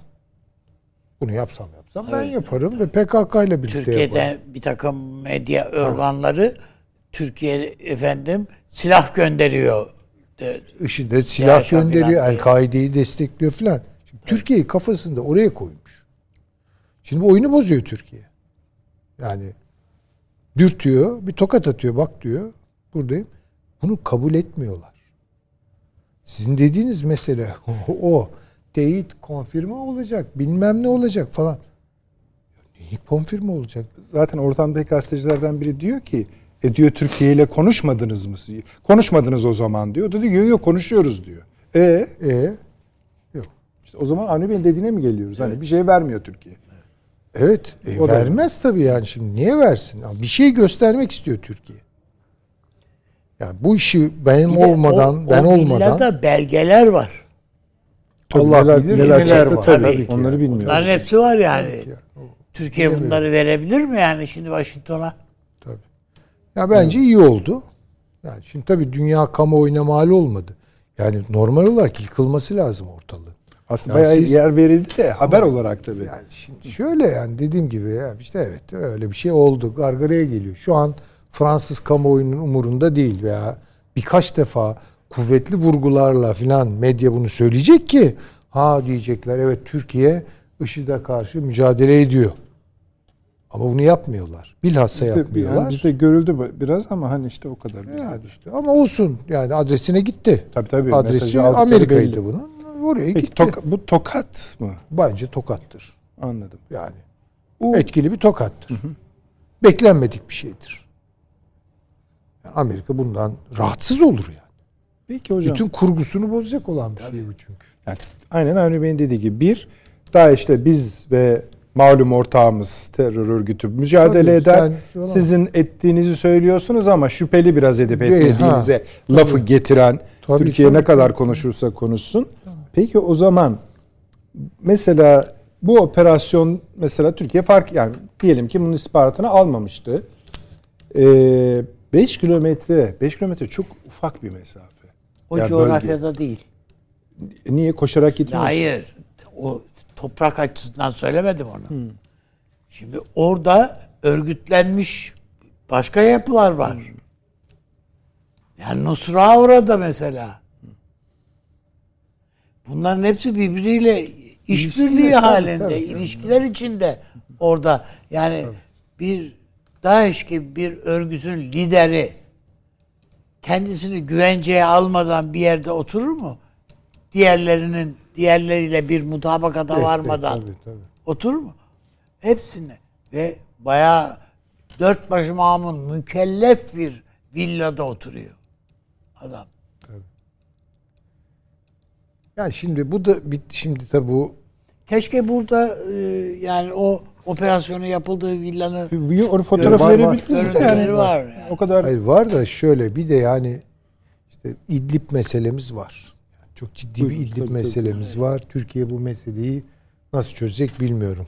Yeni bir göç dalgasına sebebiyet vermeden. Yani İşte Suriye ile müzakerelerde filan da bu işler var hocam. var da yani bu çok çözümü olacak bir şey değil ki yani. Evet doğru yani. Siz İdlib'i verirsiniz.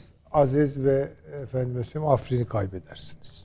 Oradaki insanlar da Tabii diyor niye anlaşıyor Türkiye? Esad'la niye bize anlaşıyor? güvenerek orada duran Ha, biz insanlar size var. güvendik diyorlar yani. Şimdi nasıl? Hakikaten çok zor bir durum. Benim aklıma bir tek çözüm geliyor. Onu da söylüyorum. Yani Türkiye orada göbek bağını kendisi kesecek. bu, Başka bu örnekte görüldüğü gibi değil. görüldüğü gibi. Yani, yani gözünü karartacak Türkiye. Bakalım Yoksa çıkamayız işin içinden. bakalım Hasan hocamız hangi pencereden görüyor. Daha şey ilginç ilişkin kaydedilen şüphelerle mutabık mısınız? Hem şimdi kendilerinin yazdıkları Pentagon yani bir ülkede 17 tane istihbarat servisinin olması e, çok normal bir durum değil. İşte Homeland Security'den tutun. Pentagon'un ayrı istihbaratı var. CIA'nin, FBI bilmem ne falan daha gidiyor 17 tane. Şimdi bir tanesini çeşitli sebeplerden şey elinde tutuyor. Mesela DAEŞ IŞİD'i. Pentagon ise şeyi elinde tutuyor. YPG PKK elinde tutuyor. İkisinin de değişik görüş ve amaçları var. Bir daha sivil, öbürü askeri. Bizde bir yüzde 60 askeridir. Yani yapılanma açısından, şey açısından. E bunları daha evvel nasıl yetiştirdiklerini herkes biliyor. Nasıl biliyorlardı? Biliyorsunuz Küba'nın Guantanamo diye bir üssü vardı. Orada böyle kırmızı elbiseler giyiyorlardı. Orada yetiştiler işler. İlk gelen Suriye'de, Irak'ta operasyonlar yapan lider oradan çıkıp buraya kadar gelip burada liderliği ele alan bir şey. Yani Guantanamo'daki hapishaneden çıkıp Suriye'de gelip liderliği alıyor. Valla bugün ufak bir yerde bir işletme açmaya kalksanız tonla para lazım. Gidip gelmesi lazım. Buradan yaz tatiline gidiyoruz. Valla canımız çıkıyor. İşte bu Villa Avni Bey'in dediği. Tabii şu anda biraz dökük halini görüyorsunuz çatışmalar E tabii sonucunda. o çatışma sonrası. Evet. Evet yani arka bahçesi falan da onun ön tarafında da Evet. bir ne diyelim böyle girişi var. yapmışlar. Böyle bir binada bulmak da zor. Demek ki şeyini etmiş. Peki arkadaşlar. En çok Teşekkür girip konulan çıkılan yer burası. Yani oradan. Yalnız bunun Türkiye'de daha sonraki operasyonlara yol açacak bir takım muzurlukları olabilir mi diye düşünüyorum. Çünkü Amerika'ya bir şey yaptığınız zaman yani 2003'teki Amerika'nın buraya çıkarmamasını Türkiye çok ağır ödedi daha sonra çeşitli şekillerde. İşte Kıbrıs olayları oldu, onu Türkiye ağır şekilde ödedi. Bilmem ne oldu, aptal olma bırak falan. Peşinden para baskısı geldi Trump zamanında. Eğer çok kuyruğuna basan bir olaysa mutlaka bir fiyat çıkarırlar. Yani bir karşılık verir diyorsunuz. Evet mutlaka. Bence verip vermeyeceğine 14'ünden sonra karar verecek. Evet yahut 14'ü bravo. Öyle- Ben de öyle düşündüm. Çünkü bir de kendi durumu var. Belki onu da konuşmalıyız. Süleyman Bey'in pek desteklediği Biden, Biden Bey'in. Evet. Öyle bir şey. Bu kadar. Tamam mı hocam? Hasan hocam. E, O kadar, O kadar. yani ondan sonrası e, spekülatif anlatımlar olacak. Neler yapabilir? Ne kadar e, içeride adamı var? Ne kadar sızma boyutları? Çünkü o sınırlar hak Kur'an kafesi gibi her taraftan da geçebilir. E, ÖSO bu olayları götürdüğünü ben düşünüyorum. Yani MİT'in yanında ÖSO birlikleri içindeki Tabii. yapılar olayı götürdüğünü düşünüyorum. ÖSO ile arada Tabii, sırada tabii. çatışıyorlardı. Ve Taksim'deki olayı hatırlayın. Ee, orada pek e, Anlıyorum sizi ama Ya çoğu pek- kişi artık bu imkan kabiliyetlerinin mümkün gör- göründüğü yani gör, bilindiği kadar geniş olmadığını düşünüyor. we'll see. Yani göreceğiz. Okey. Şöyle bir şey de var. Ee, bu demin bu petrol meselesini konuşurken Gabar'ı e, hat, sadece bu petrol olayıyla hatırlamıyoruz değil mi? Hayır hayır. Çok ciddi bir PKK saldırısı Tabii var. ve bizim bazı askerlerimizin filan rehin alması da içeren bir baskınları şeyleri dolayısıyla da hatırlıyoruz. Yani Gabar öyle kafamızda böyle şey olan bir yer değil yani. Hep özel bir yer. Hasan hocam şuradan devam edelim programa. Ee, 11 yıl aradan sonra İran Cumhurbaşkanı Şam'a gidiyor. Ve geniş bir heyetle gidiyor. Tabii ki bunu oturttuğumuz yer iki üç parçadan oluşuyor. Birinci ayağı bütün Arap ve Orta Doğu e, Körfez ülkelerinin Suriye'nin Arap Ligi'ne geri dönüşüyle ilgili bir süreci yerine oturtması. Evet. İki, dörtlü masa. Türkiye, İran, Rusya, Suriye. Bu da bunun bir parçası. Şimdi bu ziyaretten hemen önce de bir Suriye zirvesi gerçekleştirildi Ürdün Amman'da. Ürdün katıldı, Irak katıldı, Mısır Dışişleri Bakanı katıldı, Suriye e, Dışişleri Bakanı katıldı. Bu da buna dahildir. Ayın 19'unda da Avni abi şeyin Evet. e, toplantısı var. Arap Ligi'nin toplantısı. Burada bu konuyu bitirmek istiyorlar. Şeye dönüşünü. Suriye. Ve İran'da artık herhalde bu ziyaretten sonra bölgedeki en önemli oyunculardan biri haline gelmiş gibi olacak. Olacak. Buyurunuz. Ne düşünüyorsunuz? Efendim İran bu arada İsrail, Suriye ve İran'ı bombaladı. Evet Halep e, şeyinde havaalanını falan da. Bombaladı bir kişi ölmüş. Yani çok ciddi bombalamıyor ama Ben buradayım olayı Ama Halep havaalanı çalışamaz getirmiş, evet. Öldür, öldürmesine de gerek yok. şey diyor, çeşitli mesajları veriyor. Yani bu iş nereye kadar giderse ne olabilir diye. Ve İsrail e, İran'dan çok rahatsız ve Amerika'nın özellikle Biden'ın İran'a çok yumuşak bir politika izlediğini söylüyor. Netanyahu'nun da tutunduğu nokta o nokta. Yani mutlaka bir düşman yaratılması lazım. Suriye'nin durumunu herhalde İsrailler biliyorlar. Kendisi içeride şeyde İran konusu hakikaten e, Amerika Irak'tan çekileceğim gibi azaltacağım diyor. Bugün okudum İran diyor ki bir tek Amerikalı bile Irak'ta kalmamalı. Ha, bu bir. Suriye'de, Lübnan'da, aşağıda Yemen'de varlar. Böyle bir yarım ay tarzında.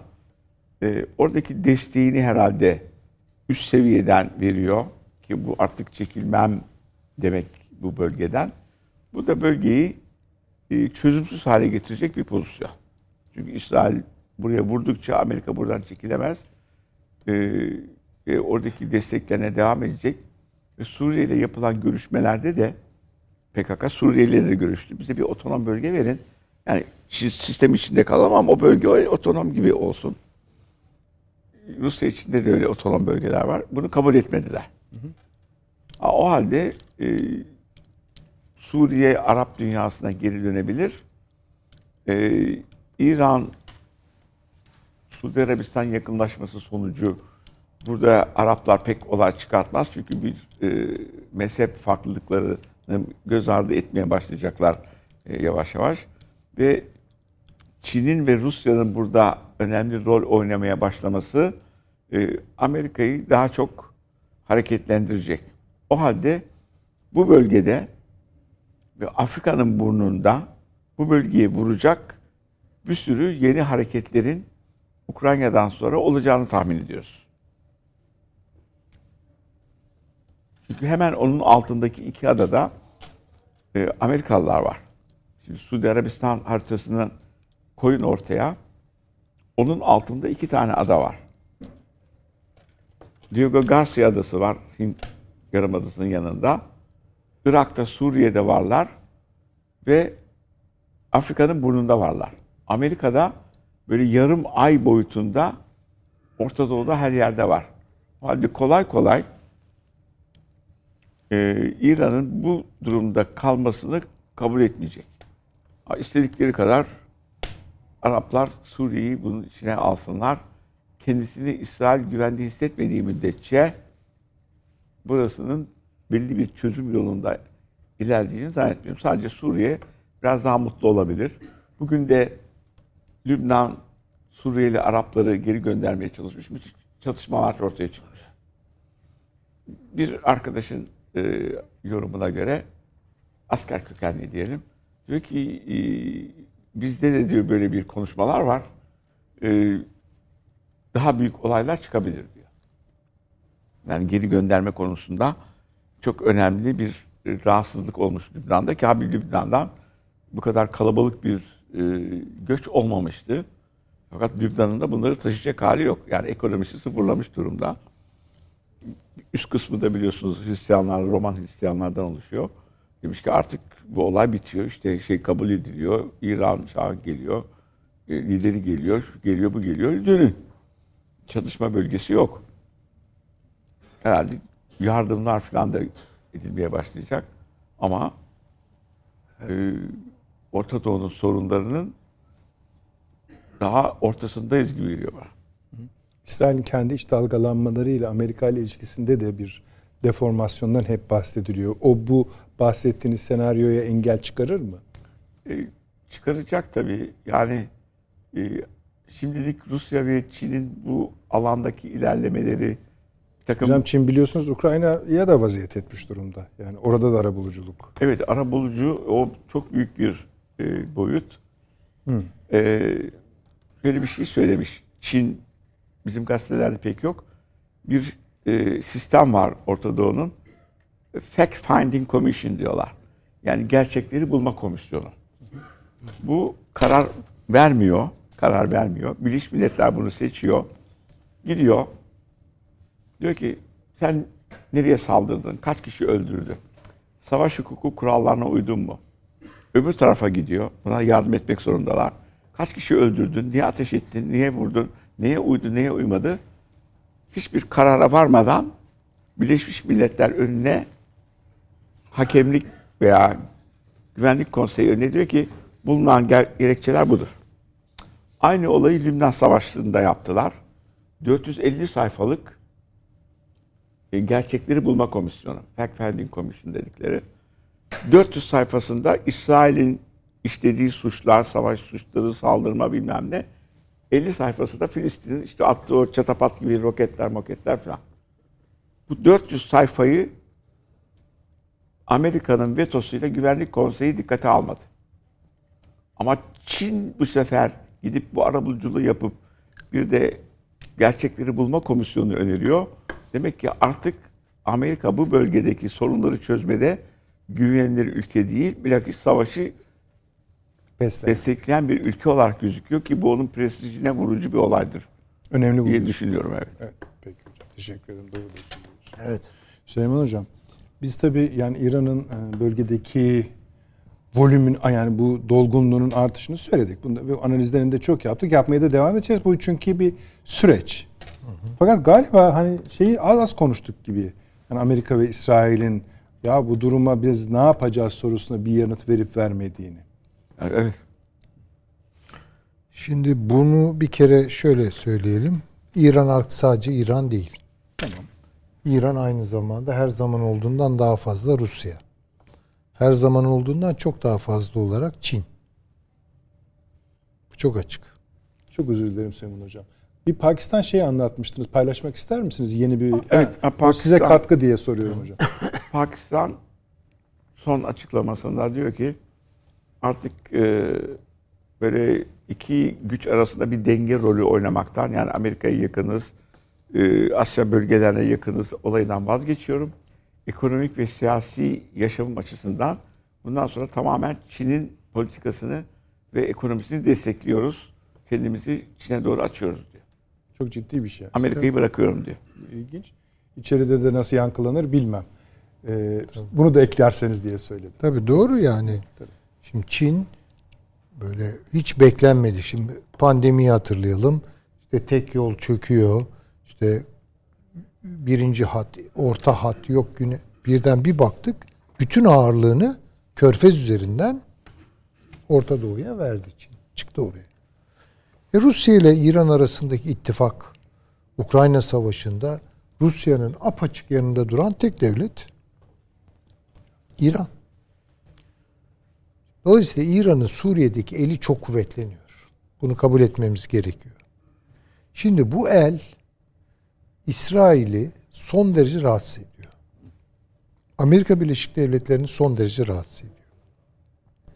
Şimdi bunların Suriye'deki unsuru ne? PKK. Şöyle bir haber geliyor mu? PKK ile İran yanlısı milisler çatışmaya başladı. Şöyle bir şey yok. Çünkü İran aynı zamanda PKK'nın başka bir kolunu Tabii. kontrol altında tutuyor. Şimdi PKK biraz buralarda kapanın elinde yani. Böyle bir, bir tablo var. İsrail destekliyor PKK'yı, PYD'yi. Amerika destekliyor PYD'yi. Ama şunu söyleyelim. PKK'yı ve PYD'yi mesele etmeden bu bağlamda devre dışı tutarak hem Amerika hem ağırlıklı olarak İsrail Suriye'de İran'la savaşacak. Hatta bence şeye karşı da yani PKK. İran'a İran'a karşı da PKK'yı bu işe bulaştırmayacaklar. Bulaştırırlarsa iş karışır. Orada bir Zarar görmesini gizli bir topraklama yapıyorlar. Yani Tamam. bu işten İran'da memnun, diğerleri de memnun. PKK, PYD daha da memnun. Biraz bunların dışında kalıyor.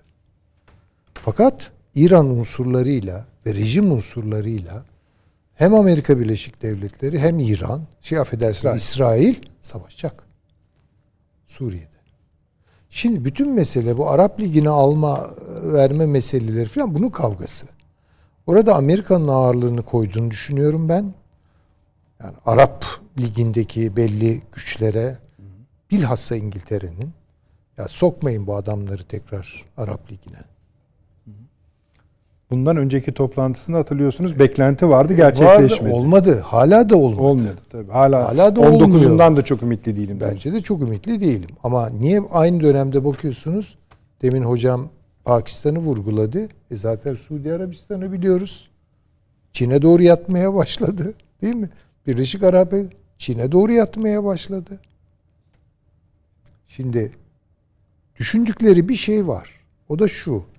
İran'ı zor durumda bırakmak aynı zamanda bir taşla iki kuş vurmak nasıl mümkün olabilir? İşte bizim için önemli olan nokta bu. Türkiye ile İran arasındaki gerilimi arttırmak istiyorlar. Ve İran maalesef bugün zihninde anlayabildiğim kadarıyla kasr şirini bitirmiş vaziyette. Çünkü sebep Azerbaycan eee, faktörü ve oraya özellikle de İsrail geliyor. Şimdi kabul edelim böyle. Şimdi oraya dönük olarak bir İran hareketi harekatı Allah korusun. Veya İran şeyle Azerbaycan'la Ermenistan'ı yeniden çatıştırarak İran'ın buna müdahil olması arkasından eminim Türkiye de müdahil olacak işte o o, o yanlış Karıştı. yani her şey karışır. Orası zaten hani normal bir yer değil. Tabii ki. Böyle çifte senaryo işliyor yani burada. Çok dikkat edelim. Buna çok dikkat etmemiz lazım. Yani şu an tabii Türkiye-İran diplomatik ilişkileri nasıl yürüyor Dört- vesaire. en azından dörtlü masada Çünkü boşuna değil İran Cumhurbaşkanı'nın 11 yıl aradan sonra yani ben buradayım. çıkarmıştım. Hiç merak etme. Türkiye hiçbir şey yapamaz. Tabii. Türkiye'nin Türkiye'nin buradan bir mesaj alması gerekiyor. Alması isteniyor. Nedir bu mesaj? Mesaj şu. Türkiye'yi buraya sokmayacağız. Ben masadayım. Dörtlü masada. Ve Şam Orada durduruyorum Türkiye'yi. Şam'da senin yanındayım. Birliklerimle yanındayım. Arkamda da Çin var. Rusya var. E zaten. Yani şimdi düşünebiliyor musunuz? Peki bu Türkiye'yi İsrail'e itekler mi?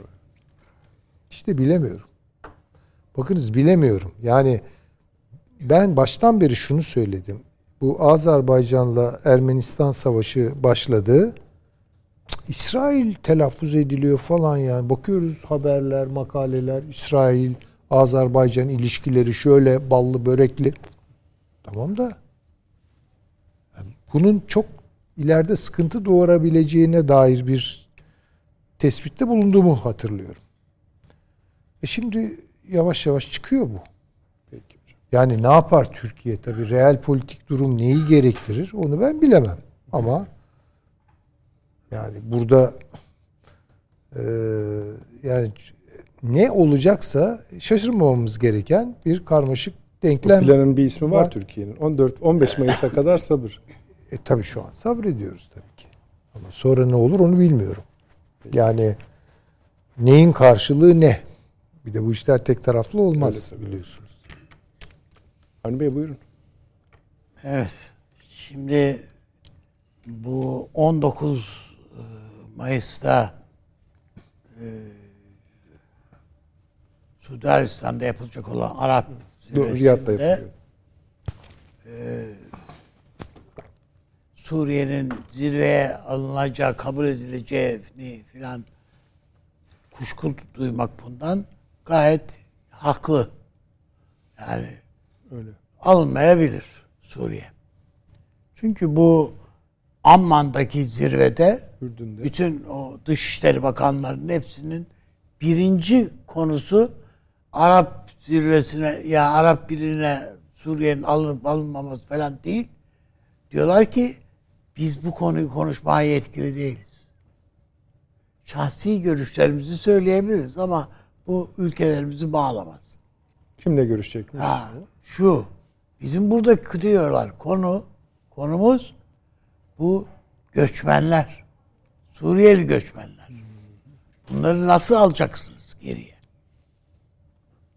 Yani burada bu, bu, bu meseleyi çok konuşmamız lazım. bu ülkelerin hepsinde çok ciddi bir Suriye göçme, göçmeni var. İki, daha da ötesi bu ülkelerin tamamının ortak bir derdi var. Suriye ile alakalı. Onu derdin adı da Kaptagon. Uyuşturucu. Suriye'nin bütün geliri petrol, metrol falan değil. Bu uyuşturucu ticareti. Yani Şam'ın, Esad'ın bütün gelir kaynağı bu. Aynı şey bela Türkiye'nin de başında. Yarın öbür gün bu göçmenleri Suriye'ye iade etmeye başladığın zaman adam diyor ki ya tamam da biz bu ilacı, bu ilaç değil de işte uyuşturucuyu Arap ülkelerine satmak için yapıyoruz. E şimdi bunlar şimdi bunlar rahatsızlık duyduklarını söylüyor. Satamazsak ne olacak? Buna engel çıkarırlarsa ne, ne yapacağız? İşte bütün bunlar ben e, Suriye'nin e, bu noktada İran'ın desteğine açıkça ihtiyacı var. Bas, o baskıya ihtiyacı var. Şu anda bu İran devlet başkanının da Hamene'nin de bu şeye e, pardon, Cumhurbaşkanının da Reisi. bu de, de, bu siyasete destek vermek için geliyor oraya. Çünkü bir görüyor ki e, Suriye'de iş o kadar garanti değil. Tamam yani öyle kolay hani e, Çin de desteklese, Rusya da desteklese öyle o, o öyle kolayla olup bitecek bir iş değil. Dolayısıyla İran'ın durumu yine öyle çok garantiye alınabilecek, garanti denilebilecek bir şey olarak görünmüyor. Şimdi ben e, onun ötesinde e, tabi burada herhalde konu, oraya kadar gelemeyeceğiz biz bu Sudan'a. Sudan'a da aslında ondan önce Ukrayna var. Ukrayna konuşmamız gerekiyor. Evet.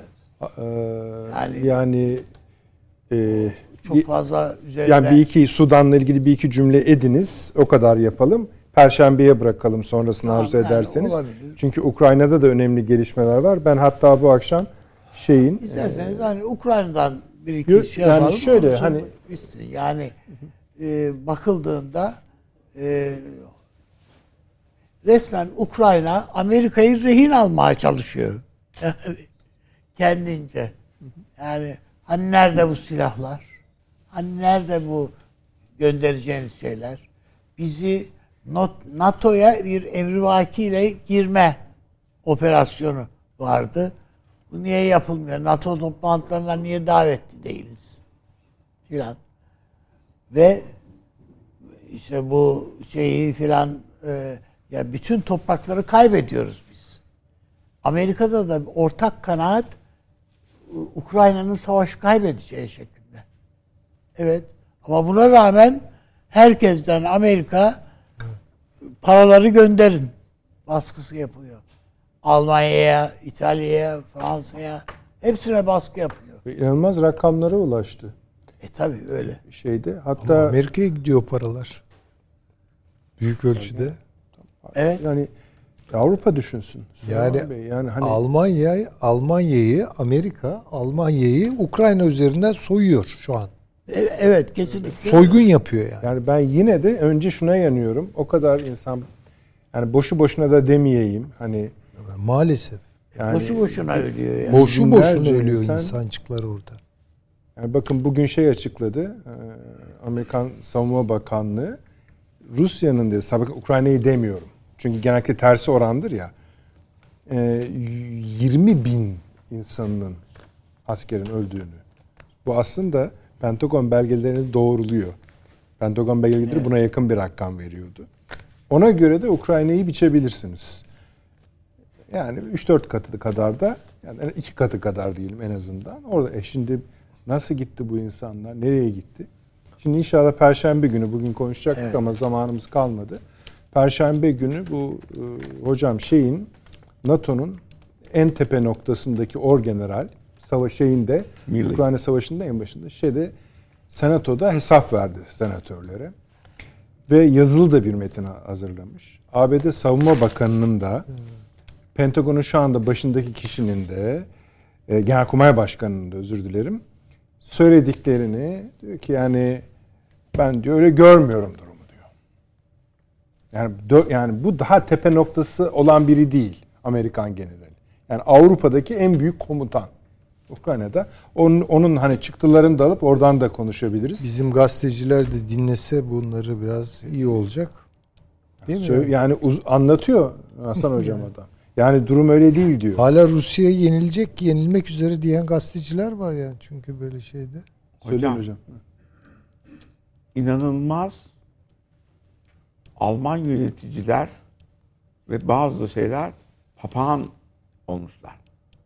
Peroketin yani Biden'ın söylediklerini söylüyorlar. Arka tarafa gelince bizim gibi söylüyorlar. Yani görmemeleri mümkün değil. İnanamıyorum. Ya bir de derlerdi ki e, Batılılar söylemeyi bilen kültürdür. Biz Türkler, Doğulular söylemeyi bilmeyiz, söyleniriz. E aynısını yapıyorlar işte şimdi dediğiniz gibi. Söyleniyorlar yani. Yani bunun içinde bazı e, Ankara'da ders veren arkadaşlar da var falan. O hocam o işlere girersek sabaha bulur program. Hiç boş ver. Yani Biz yorulduk o işlerden. İzleyicilerimiz şahittir. Avram çok çok teşekkür ediyorum. Sağ olun. teşekkür ediyoruz. Süleyman hocam Sağ ağzınıza olun. sağlık. Hasan hocam zahmetler Sağ olun, veriyoruz. Sağ ederim. olunuz. Ee, Perşembe günü saat 21'de efendim. Yine huzurlarınızda olacağız. Ee, iyi geceler diliyoruz.